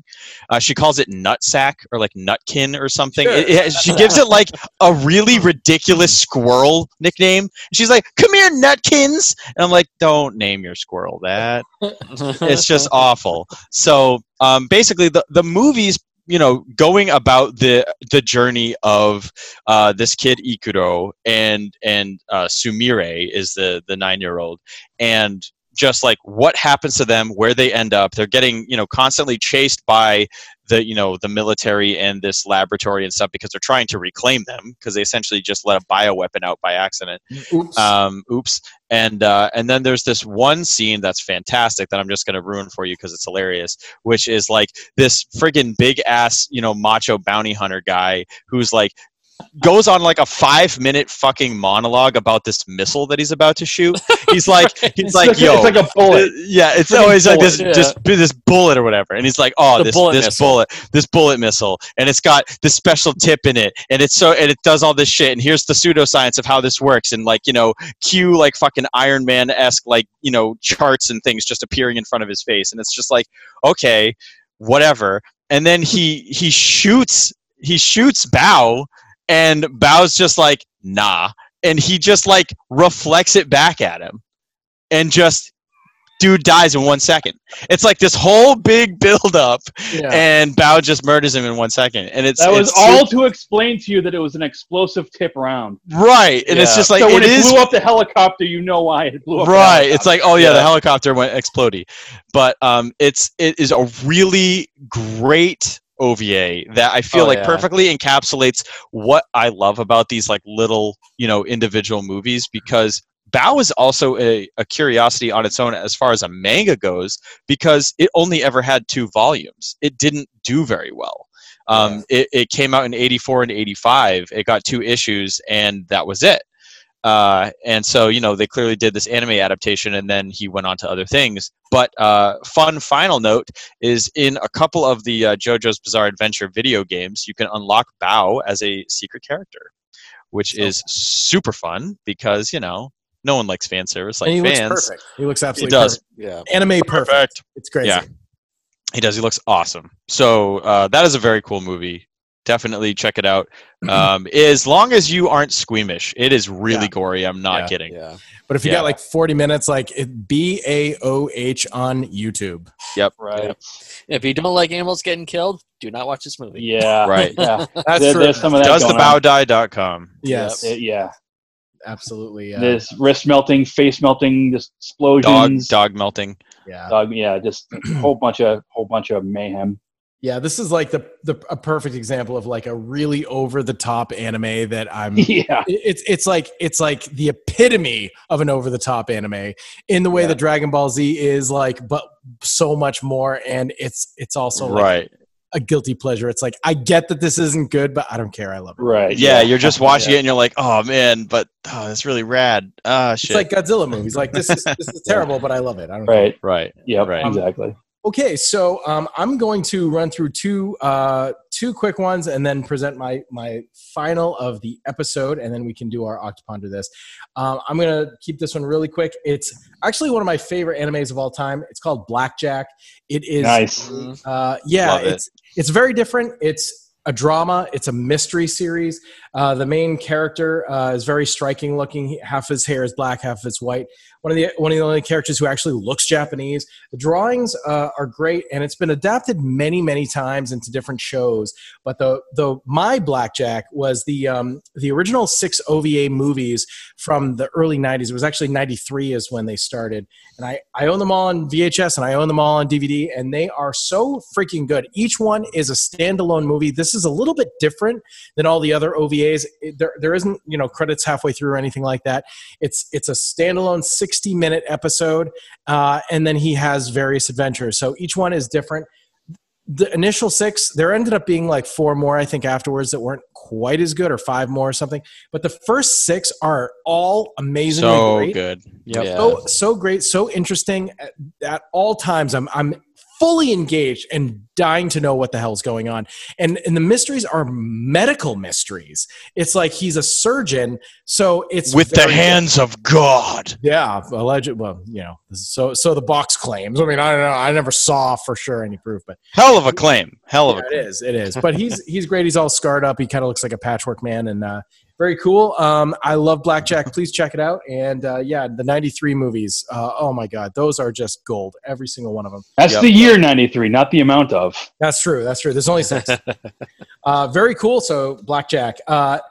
On on from that, I'm going to uh, mention one that I I don't love anywhere near as much, but I, I did like it back in the day. big step down. this is a big step down. This is actually a, uh, a guilty pleasure anime, and it's Bastard with two exclamation points. Oof, so Um, you know they're serious. oh yeah, not three though, just two. Um, Right. And it's so funny, even even in the Japanese writing in, in the kanji, like they always have the two exclamation points. It's very funny. Yep. But um, so this came out in uh, 1989, and I'm not going to say too much about it, other than it's dark fantasy. It's ridiculously over the top. It's campy. It's funny. It's sexy time. It's all weird, like very not to be taken seriously, but it's fun. The first, uh, I think there's three volumes to it, and the Yep. first one is very much so the weak one. Uh, I think by the second one, it finds itself, and then the third one's good too. There's some really cool characters that um, come in and out, and it's basically like you know wizards and vampires and dark fantasy stuff, uh, monsters, evil gods, whatever. It's it's a fun show.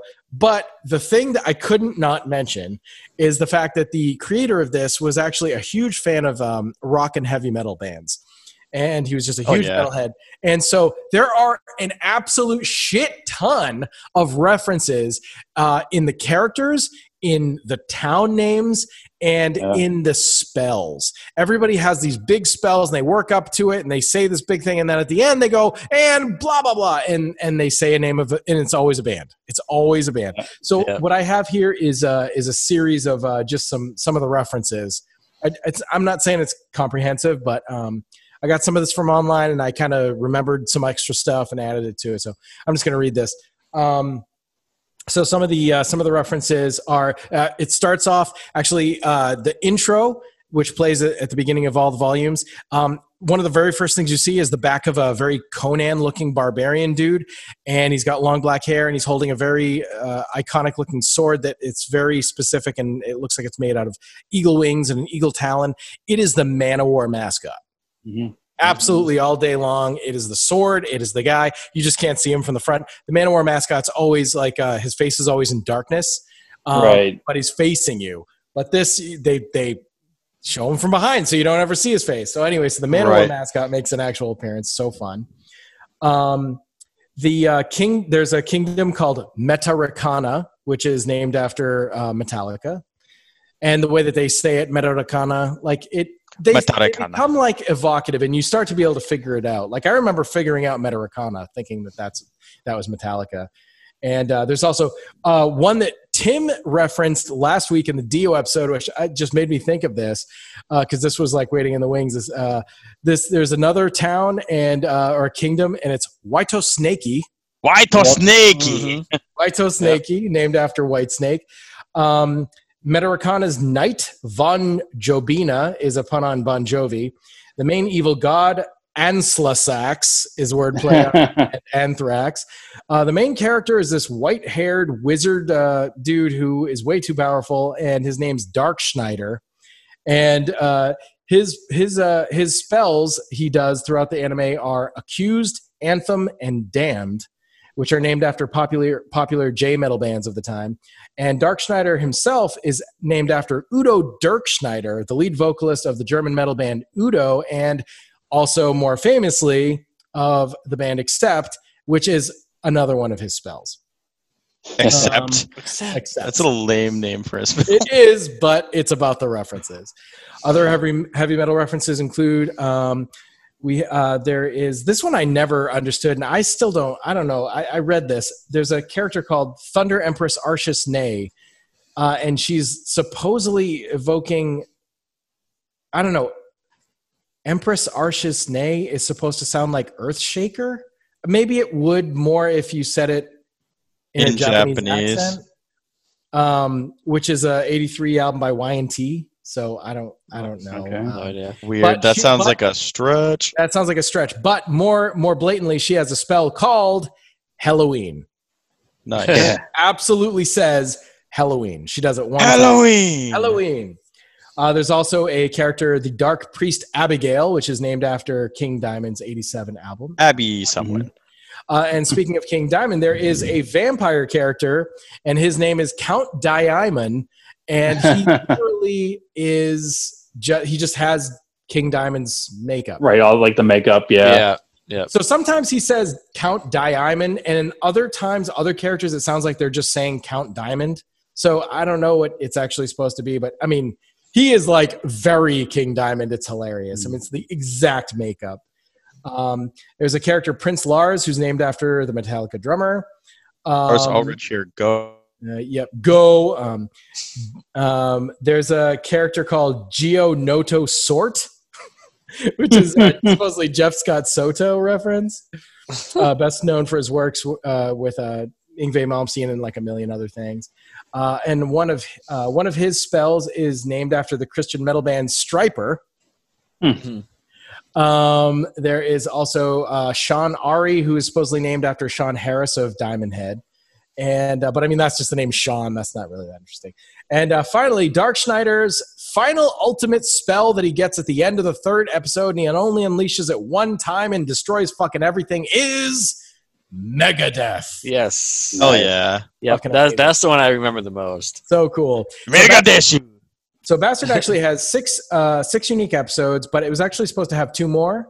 But the creator was arrested during the making of the seventh episode, and they just they just dropped it. Oh, Wow. no shit. So I didn't I didn't look into that, but that's that's what I read.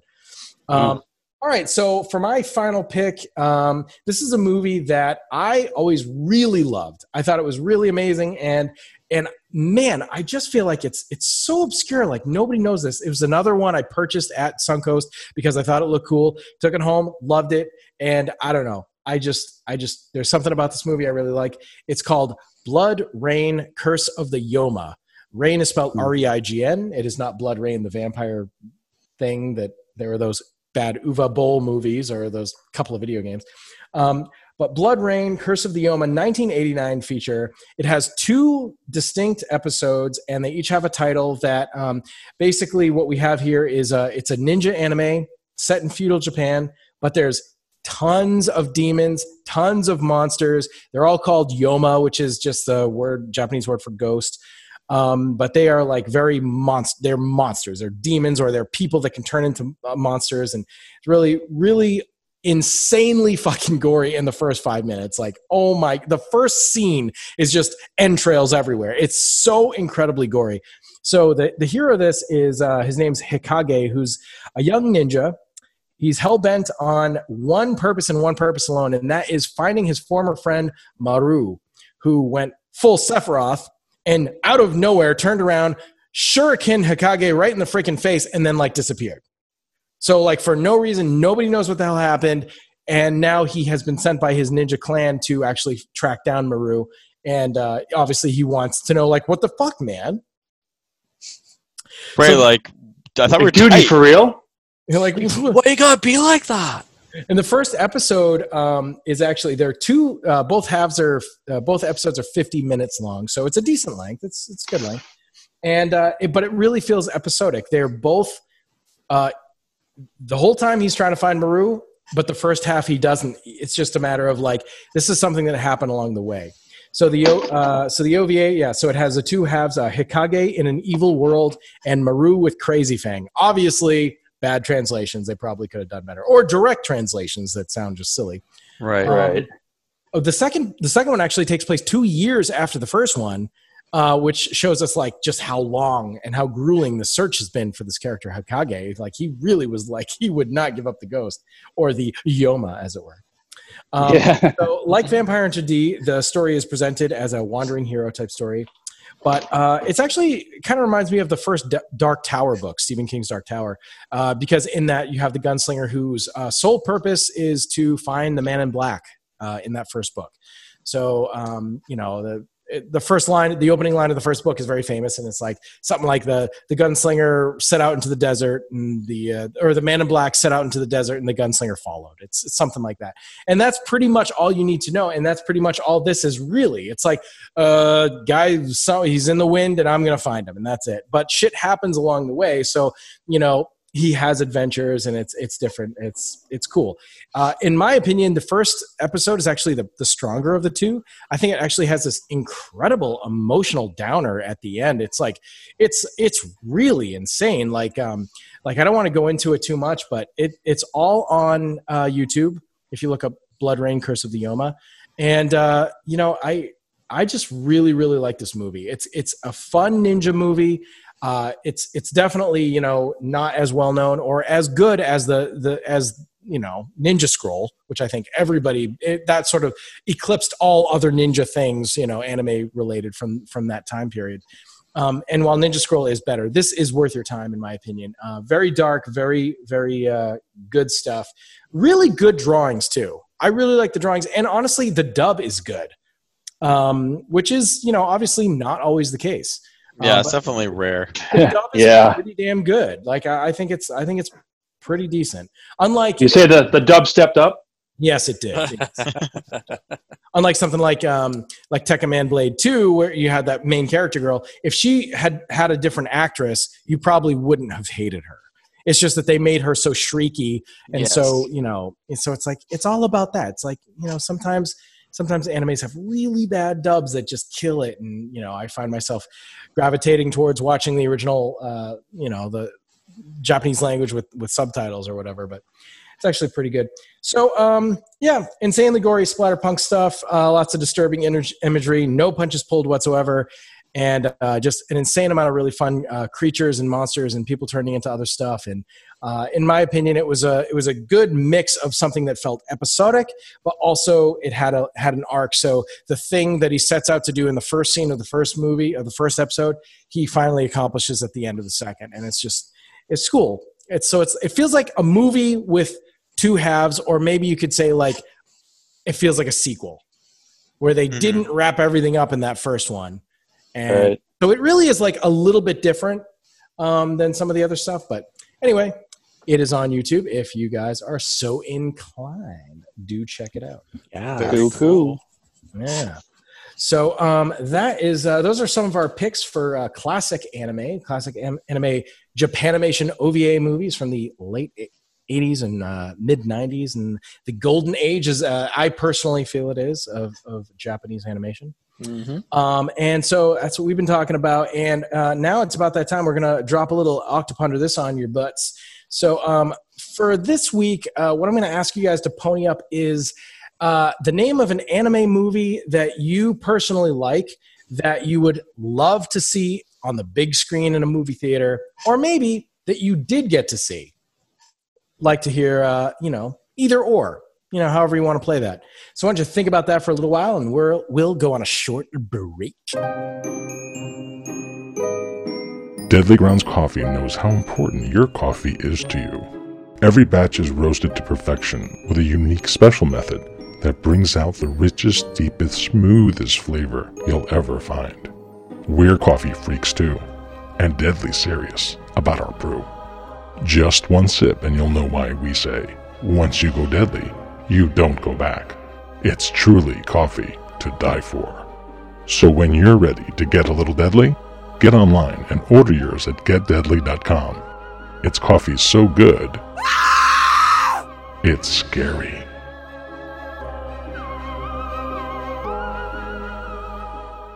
Hey, what's going on? I'm Steven, And I'm Ron. and we're the hosts of the Super Retro Throwback Reviews audio podcast. If you like to hear the latest pop culture news with some smartass commentary as well as the latest movie reviews, then check us out. Also, we're a multi award nominated podcast, so we're doing something right. God knows how that happened. So check us out on all major podcasts and distributors, and check out Super Retro Throwback Reviews on all social media platforms.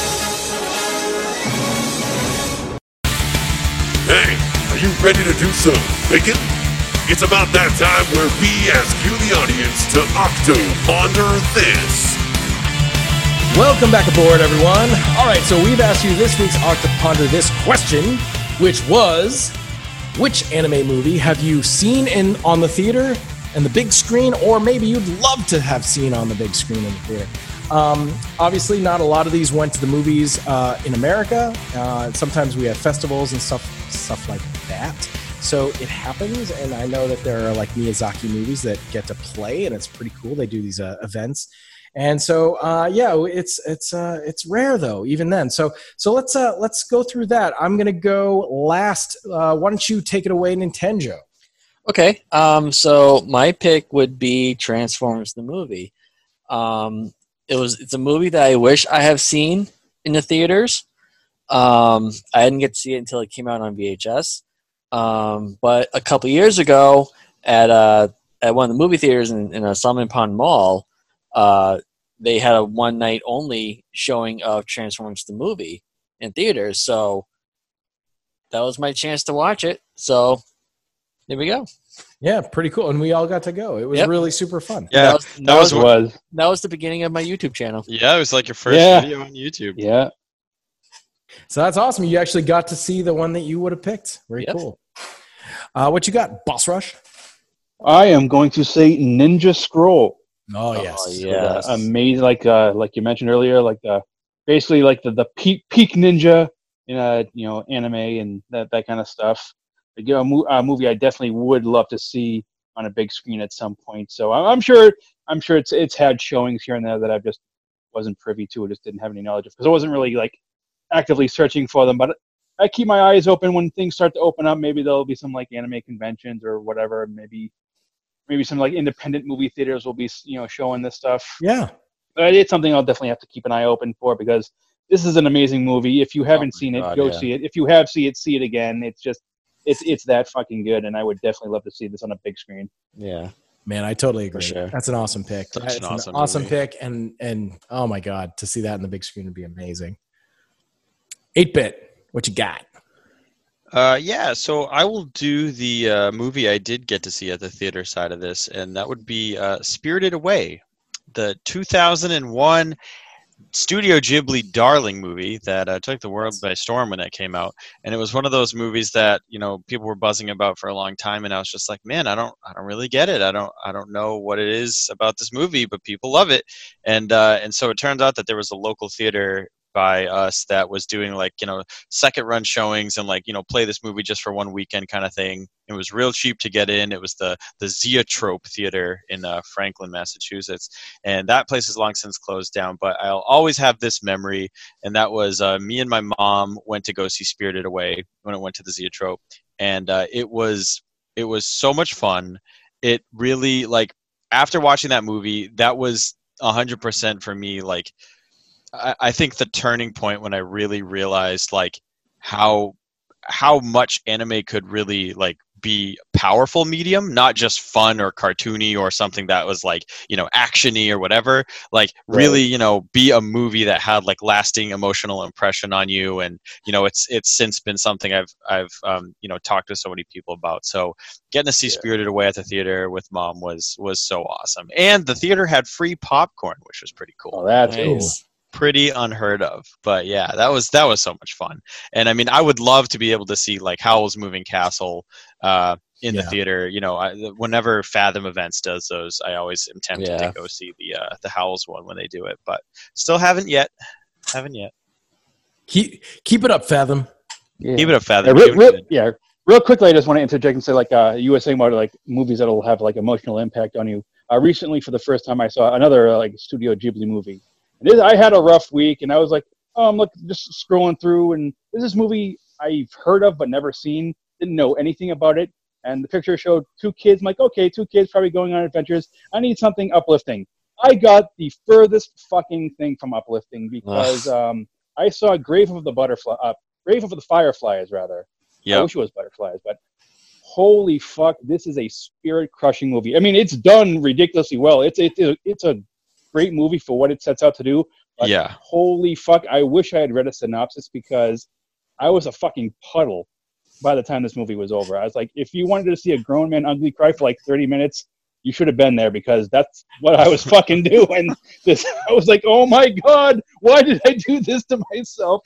I needed an uplifting movie. What did I do? Stop Oh my God. making me feel. Oh my god, I, I thought you couldn't feel anymore after Ring King. Oh well, this. Oh my God. Well, this this found whatever was left in me.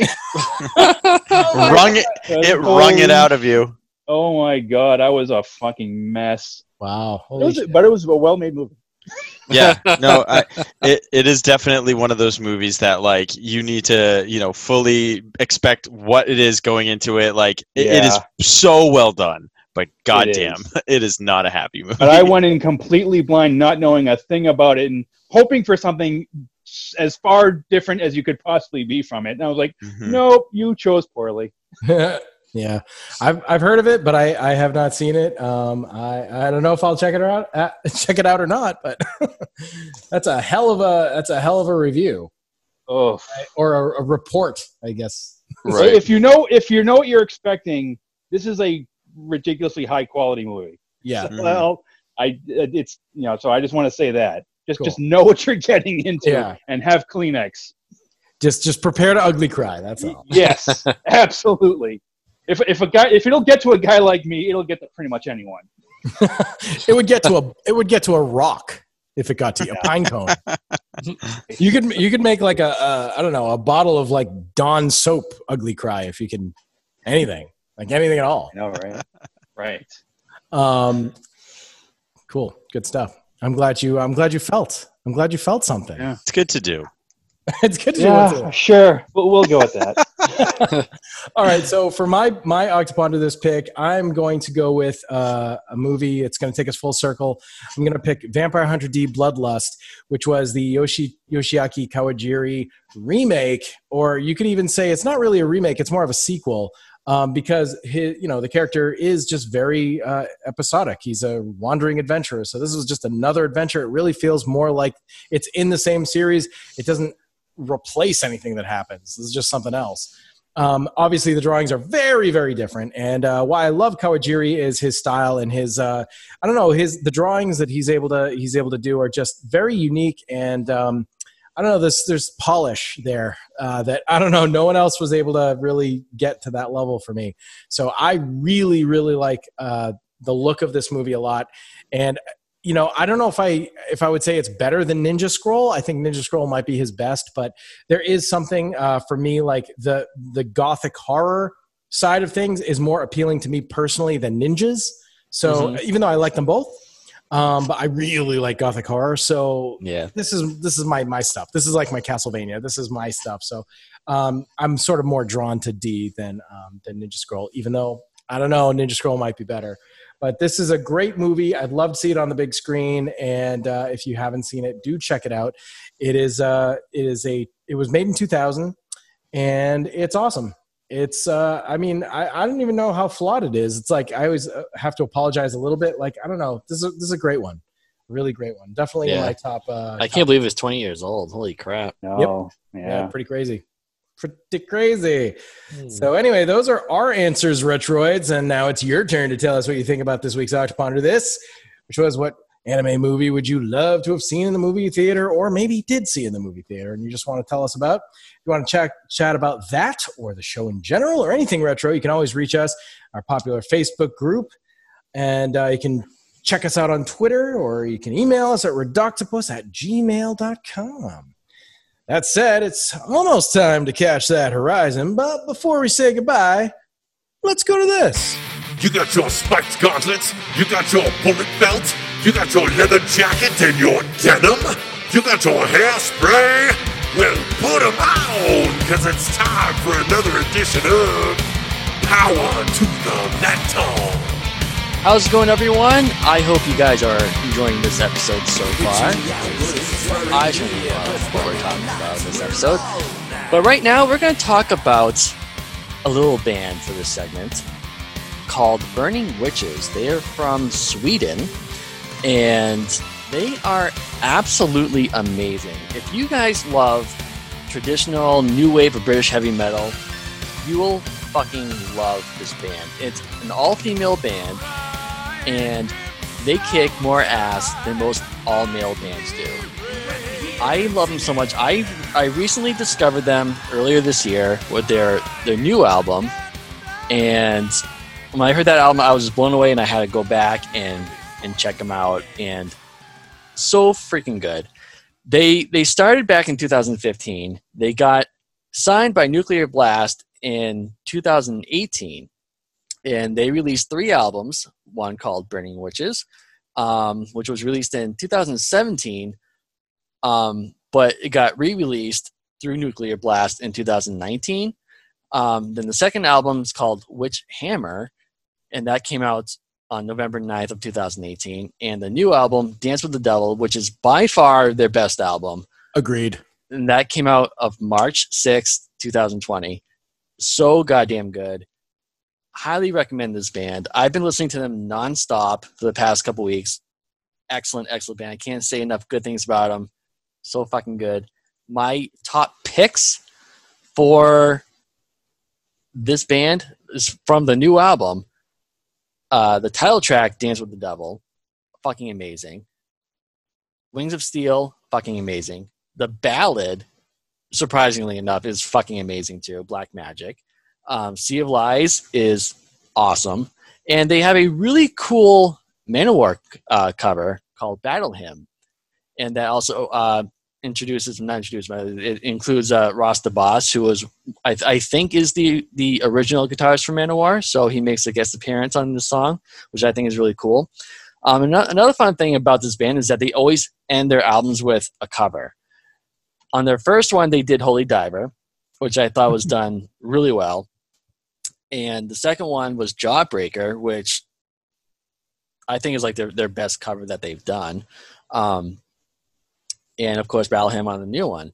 So, yeah, I highly recommend checking out this band if you guys love new wave of British heavy metal, like Judas Priest and Iron Maiden. Check them out. They're on Spotify. All three albums are there. So, yeah, that concludes this segment of Power to Thy Metal. yes Yes. Yeah, these guys are these guys are awesome. Oh, yeah. You you pointed them out to me, and I was like, I was like, hell yeah, I love them. Yeah. So And the new good. I mean, every every album is fucking good. Every album is fantastic, Yes. but that new one, Yep. So fuck good. yes. Hell yeah. Nice. Oh, very cool. Indeed. All right. Very cool. So I guess we are kind of done, unless you guys want to drop some tasty proms. What do you say? Anybody Oh. got any tasty proms? Well, I have a YouTube channel called Nintendo 25, and uh, we recently put out a interview with Paul Niemeyer, Mm-hmm. um, which we have an audio version up on our Pinecast. Um, but I did a video version of that, which is on my YouTube channel, and I have that split up into into chapters because it's like a two and a half hour interview, and who wants to sit through that? So I put up in, into chapters so that people can pick which subject they're more interested in. Most likely the Mortal Kombat stuff, but uh, whatever. It's there, so yeah, check it out. Very cool. Yeah, that was fun. Anybody else? I am a useless sack of crap. So Just- just wanted to check share. out on uselesssackofcrap.com. Yeah. For I'm all a your ba- sack I'm a- of crap needs. I'm a bassist and I'm a useless cunt. yeah. if you need someone to ugly cry for 30 minutes at the end of Grave of the Fireflies, go to uselesssackofcrap.com. right. Extended video with Presentations. with audio commentary. Um, Which consists of like only sobbing.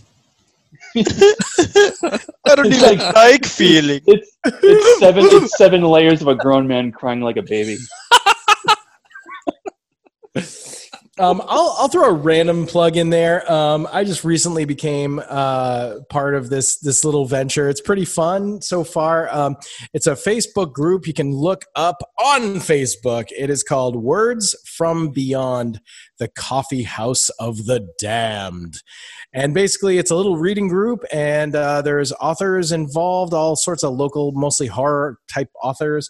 And uh, once a month, we've been doing uh, just online Zoom readings and um, everybody's welcome to join. It's free. There's no nothing we're not selling anything. It's just a fun thing to do. So if you are interested at all in uh, hearing some new stories written uh, i mean read by the authors um, some cool stuff check out that group and join up. And uh, there's going to be uh, you know there'll, there'll always be an event basically going forward because we're trying to do it once a month. So i'm actually reading at the next one which is going to be uh, i think july 15th uh, if the event isn't there it will be shortly. But once again it's words from beyond the coffee house of the damned. Check it out. Very cool. Nice. Um, I'll I'll throw my stuff out there. So I am 8-bit alchemy. I have a YouTube channel as well, and I do um, 8-bit video game style music. And I am uh, always looking for commission work, and you know anybody out there who's interested in getting their own custom music, custom tunes for podcasts or videos or just the sheer hell of it. They make a damn good ringtone. I've been told. Um, that is kind of my deal. Uh, I've been able to. what's your deal man this is What it. is the deal? what is the deal? Are So you uh, doing elf right there yeah, that's our Alf impression. Gotcha. Yeah, definitely exclusively that. um, yeah, uh, that that's that's essentially the gist. So if you like 8-bit music, uh, chip tune video game kind of stuff, and you want your own, uh, contact me on Facebook or YouTube, and uh, we can work something out. definitely do that Do it. You should definitely do that. He, Do he- it. He's, he's good at what he does. It's just, Yes. just just say that. Um, so I think that wraps up the episode. So um, yeah, pretty cool. So thanks, guys. Thanks for hanging out with us, talking Rock on. depth animation. Yes. It was pretty fun. Uh, and if you uh, you know haven't jumped ship by now, we certainly appreciate it, and we hope you've enjoyed this week's journey of the treacherous waters of all the things that made growing up awesome. If you like what you've heard, please hit that little subscribe button and like us on Facebook and Twitter and where else you can find us. I don't know where we are anymore. Um, as well as being part of the Podcast Network, uh, Retro Octopus is now is a full fledged member. We got to stop saying now; it's been like forever. Uh, Right now. the Dorkening Podcast Network. So if you get a chance, please do check out our sister shows like Super Retro Throwback Reviews, which by the way just posted their 100th episode. Pretty cool. Yes. Yeah, guys. congrats to those guys.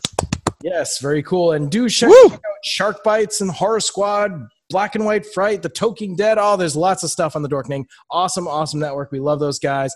We really appreciate it being on on board and uh, you know getting some stuff paid for by coffee.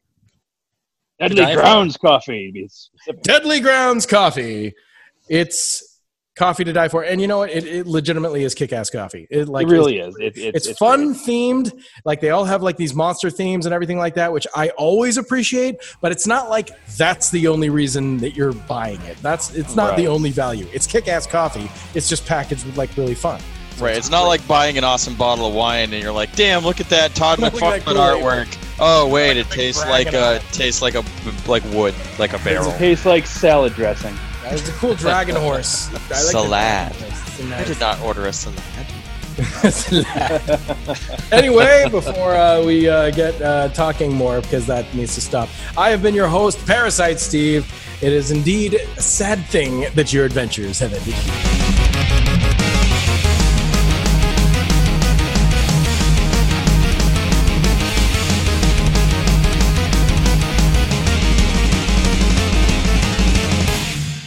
here. Oh, Maiwa, Mau Shinderu. Well, and then Nani is what? It's like Nani, and then you just get fucking dead.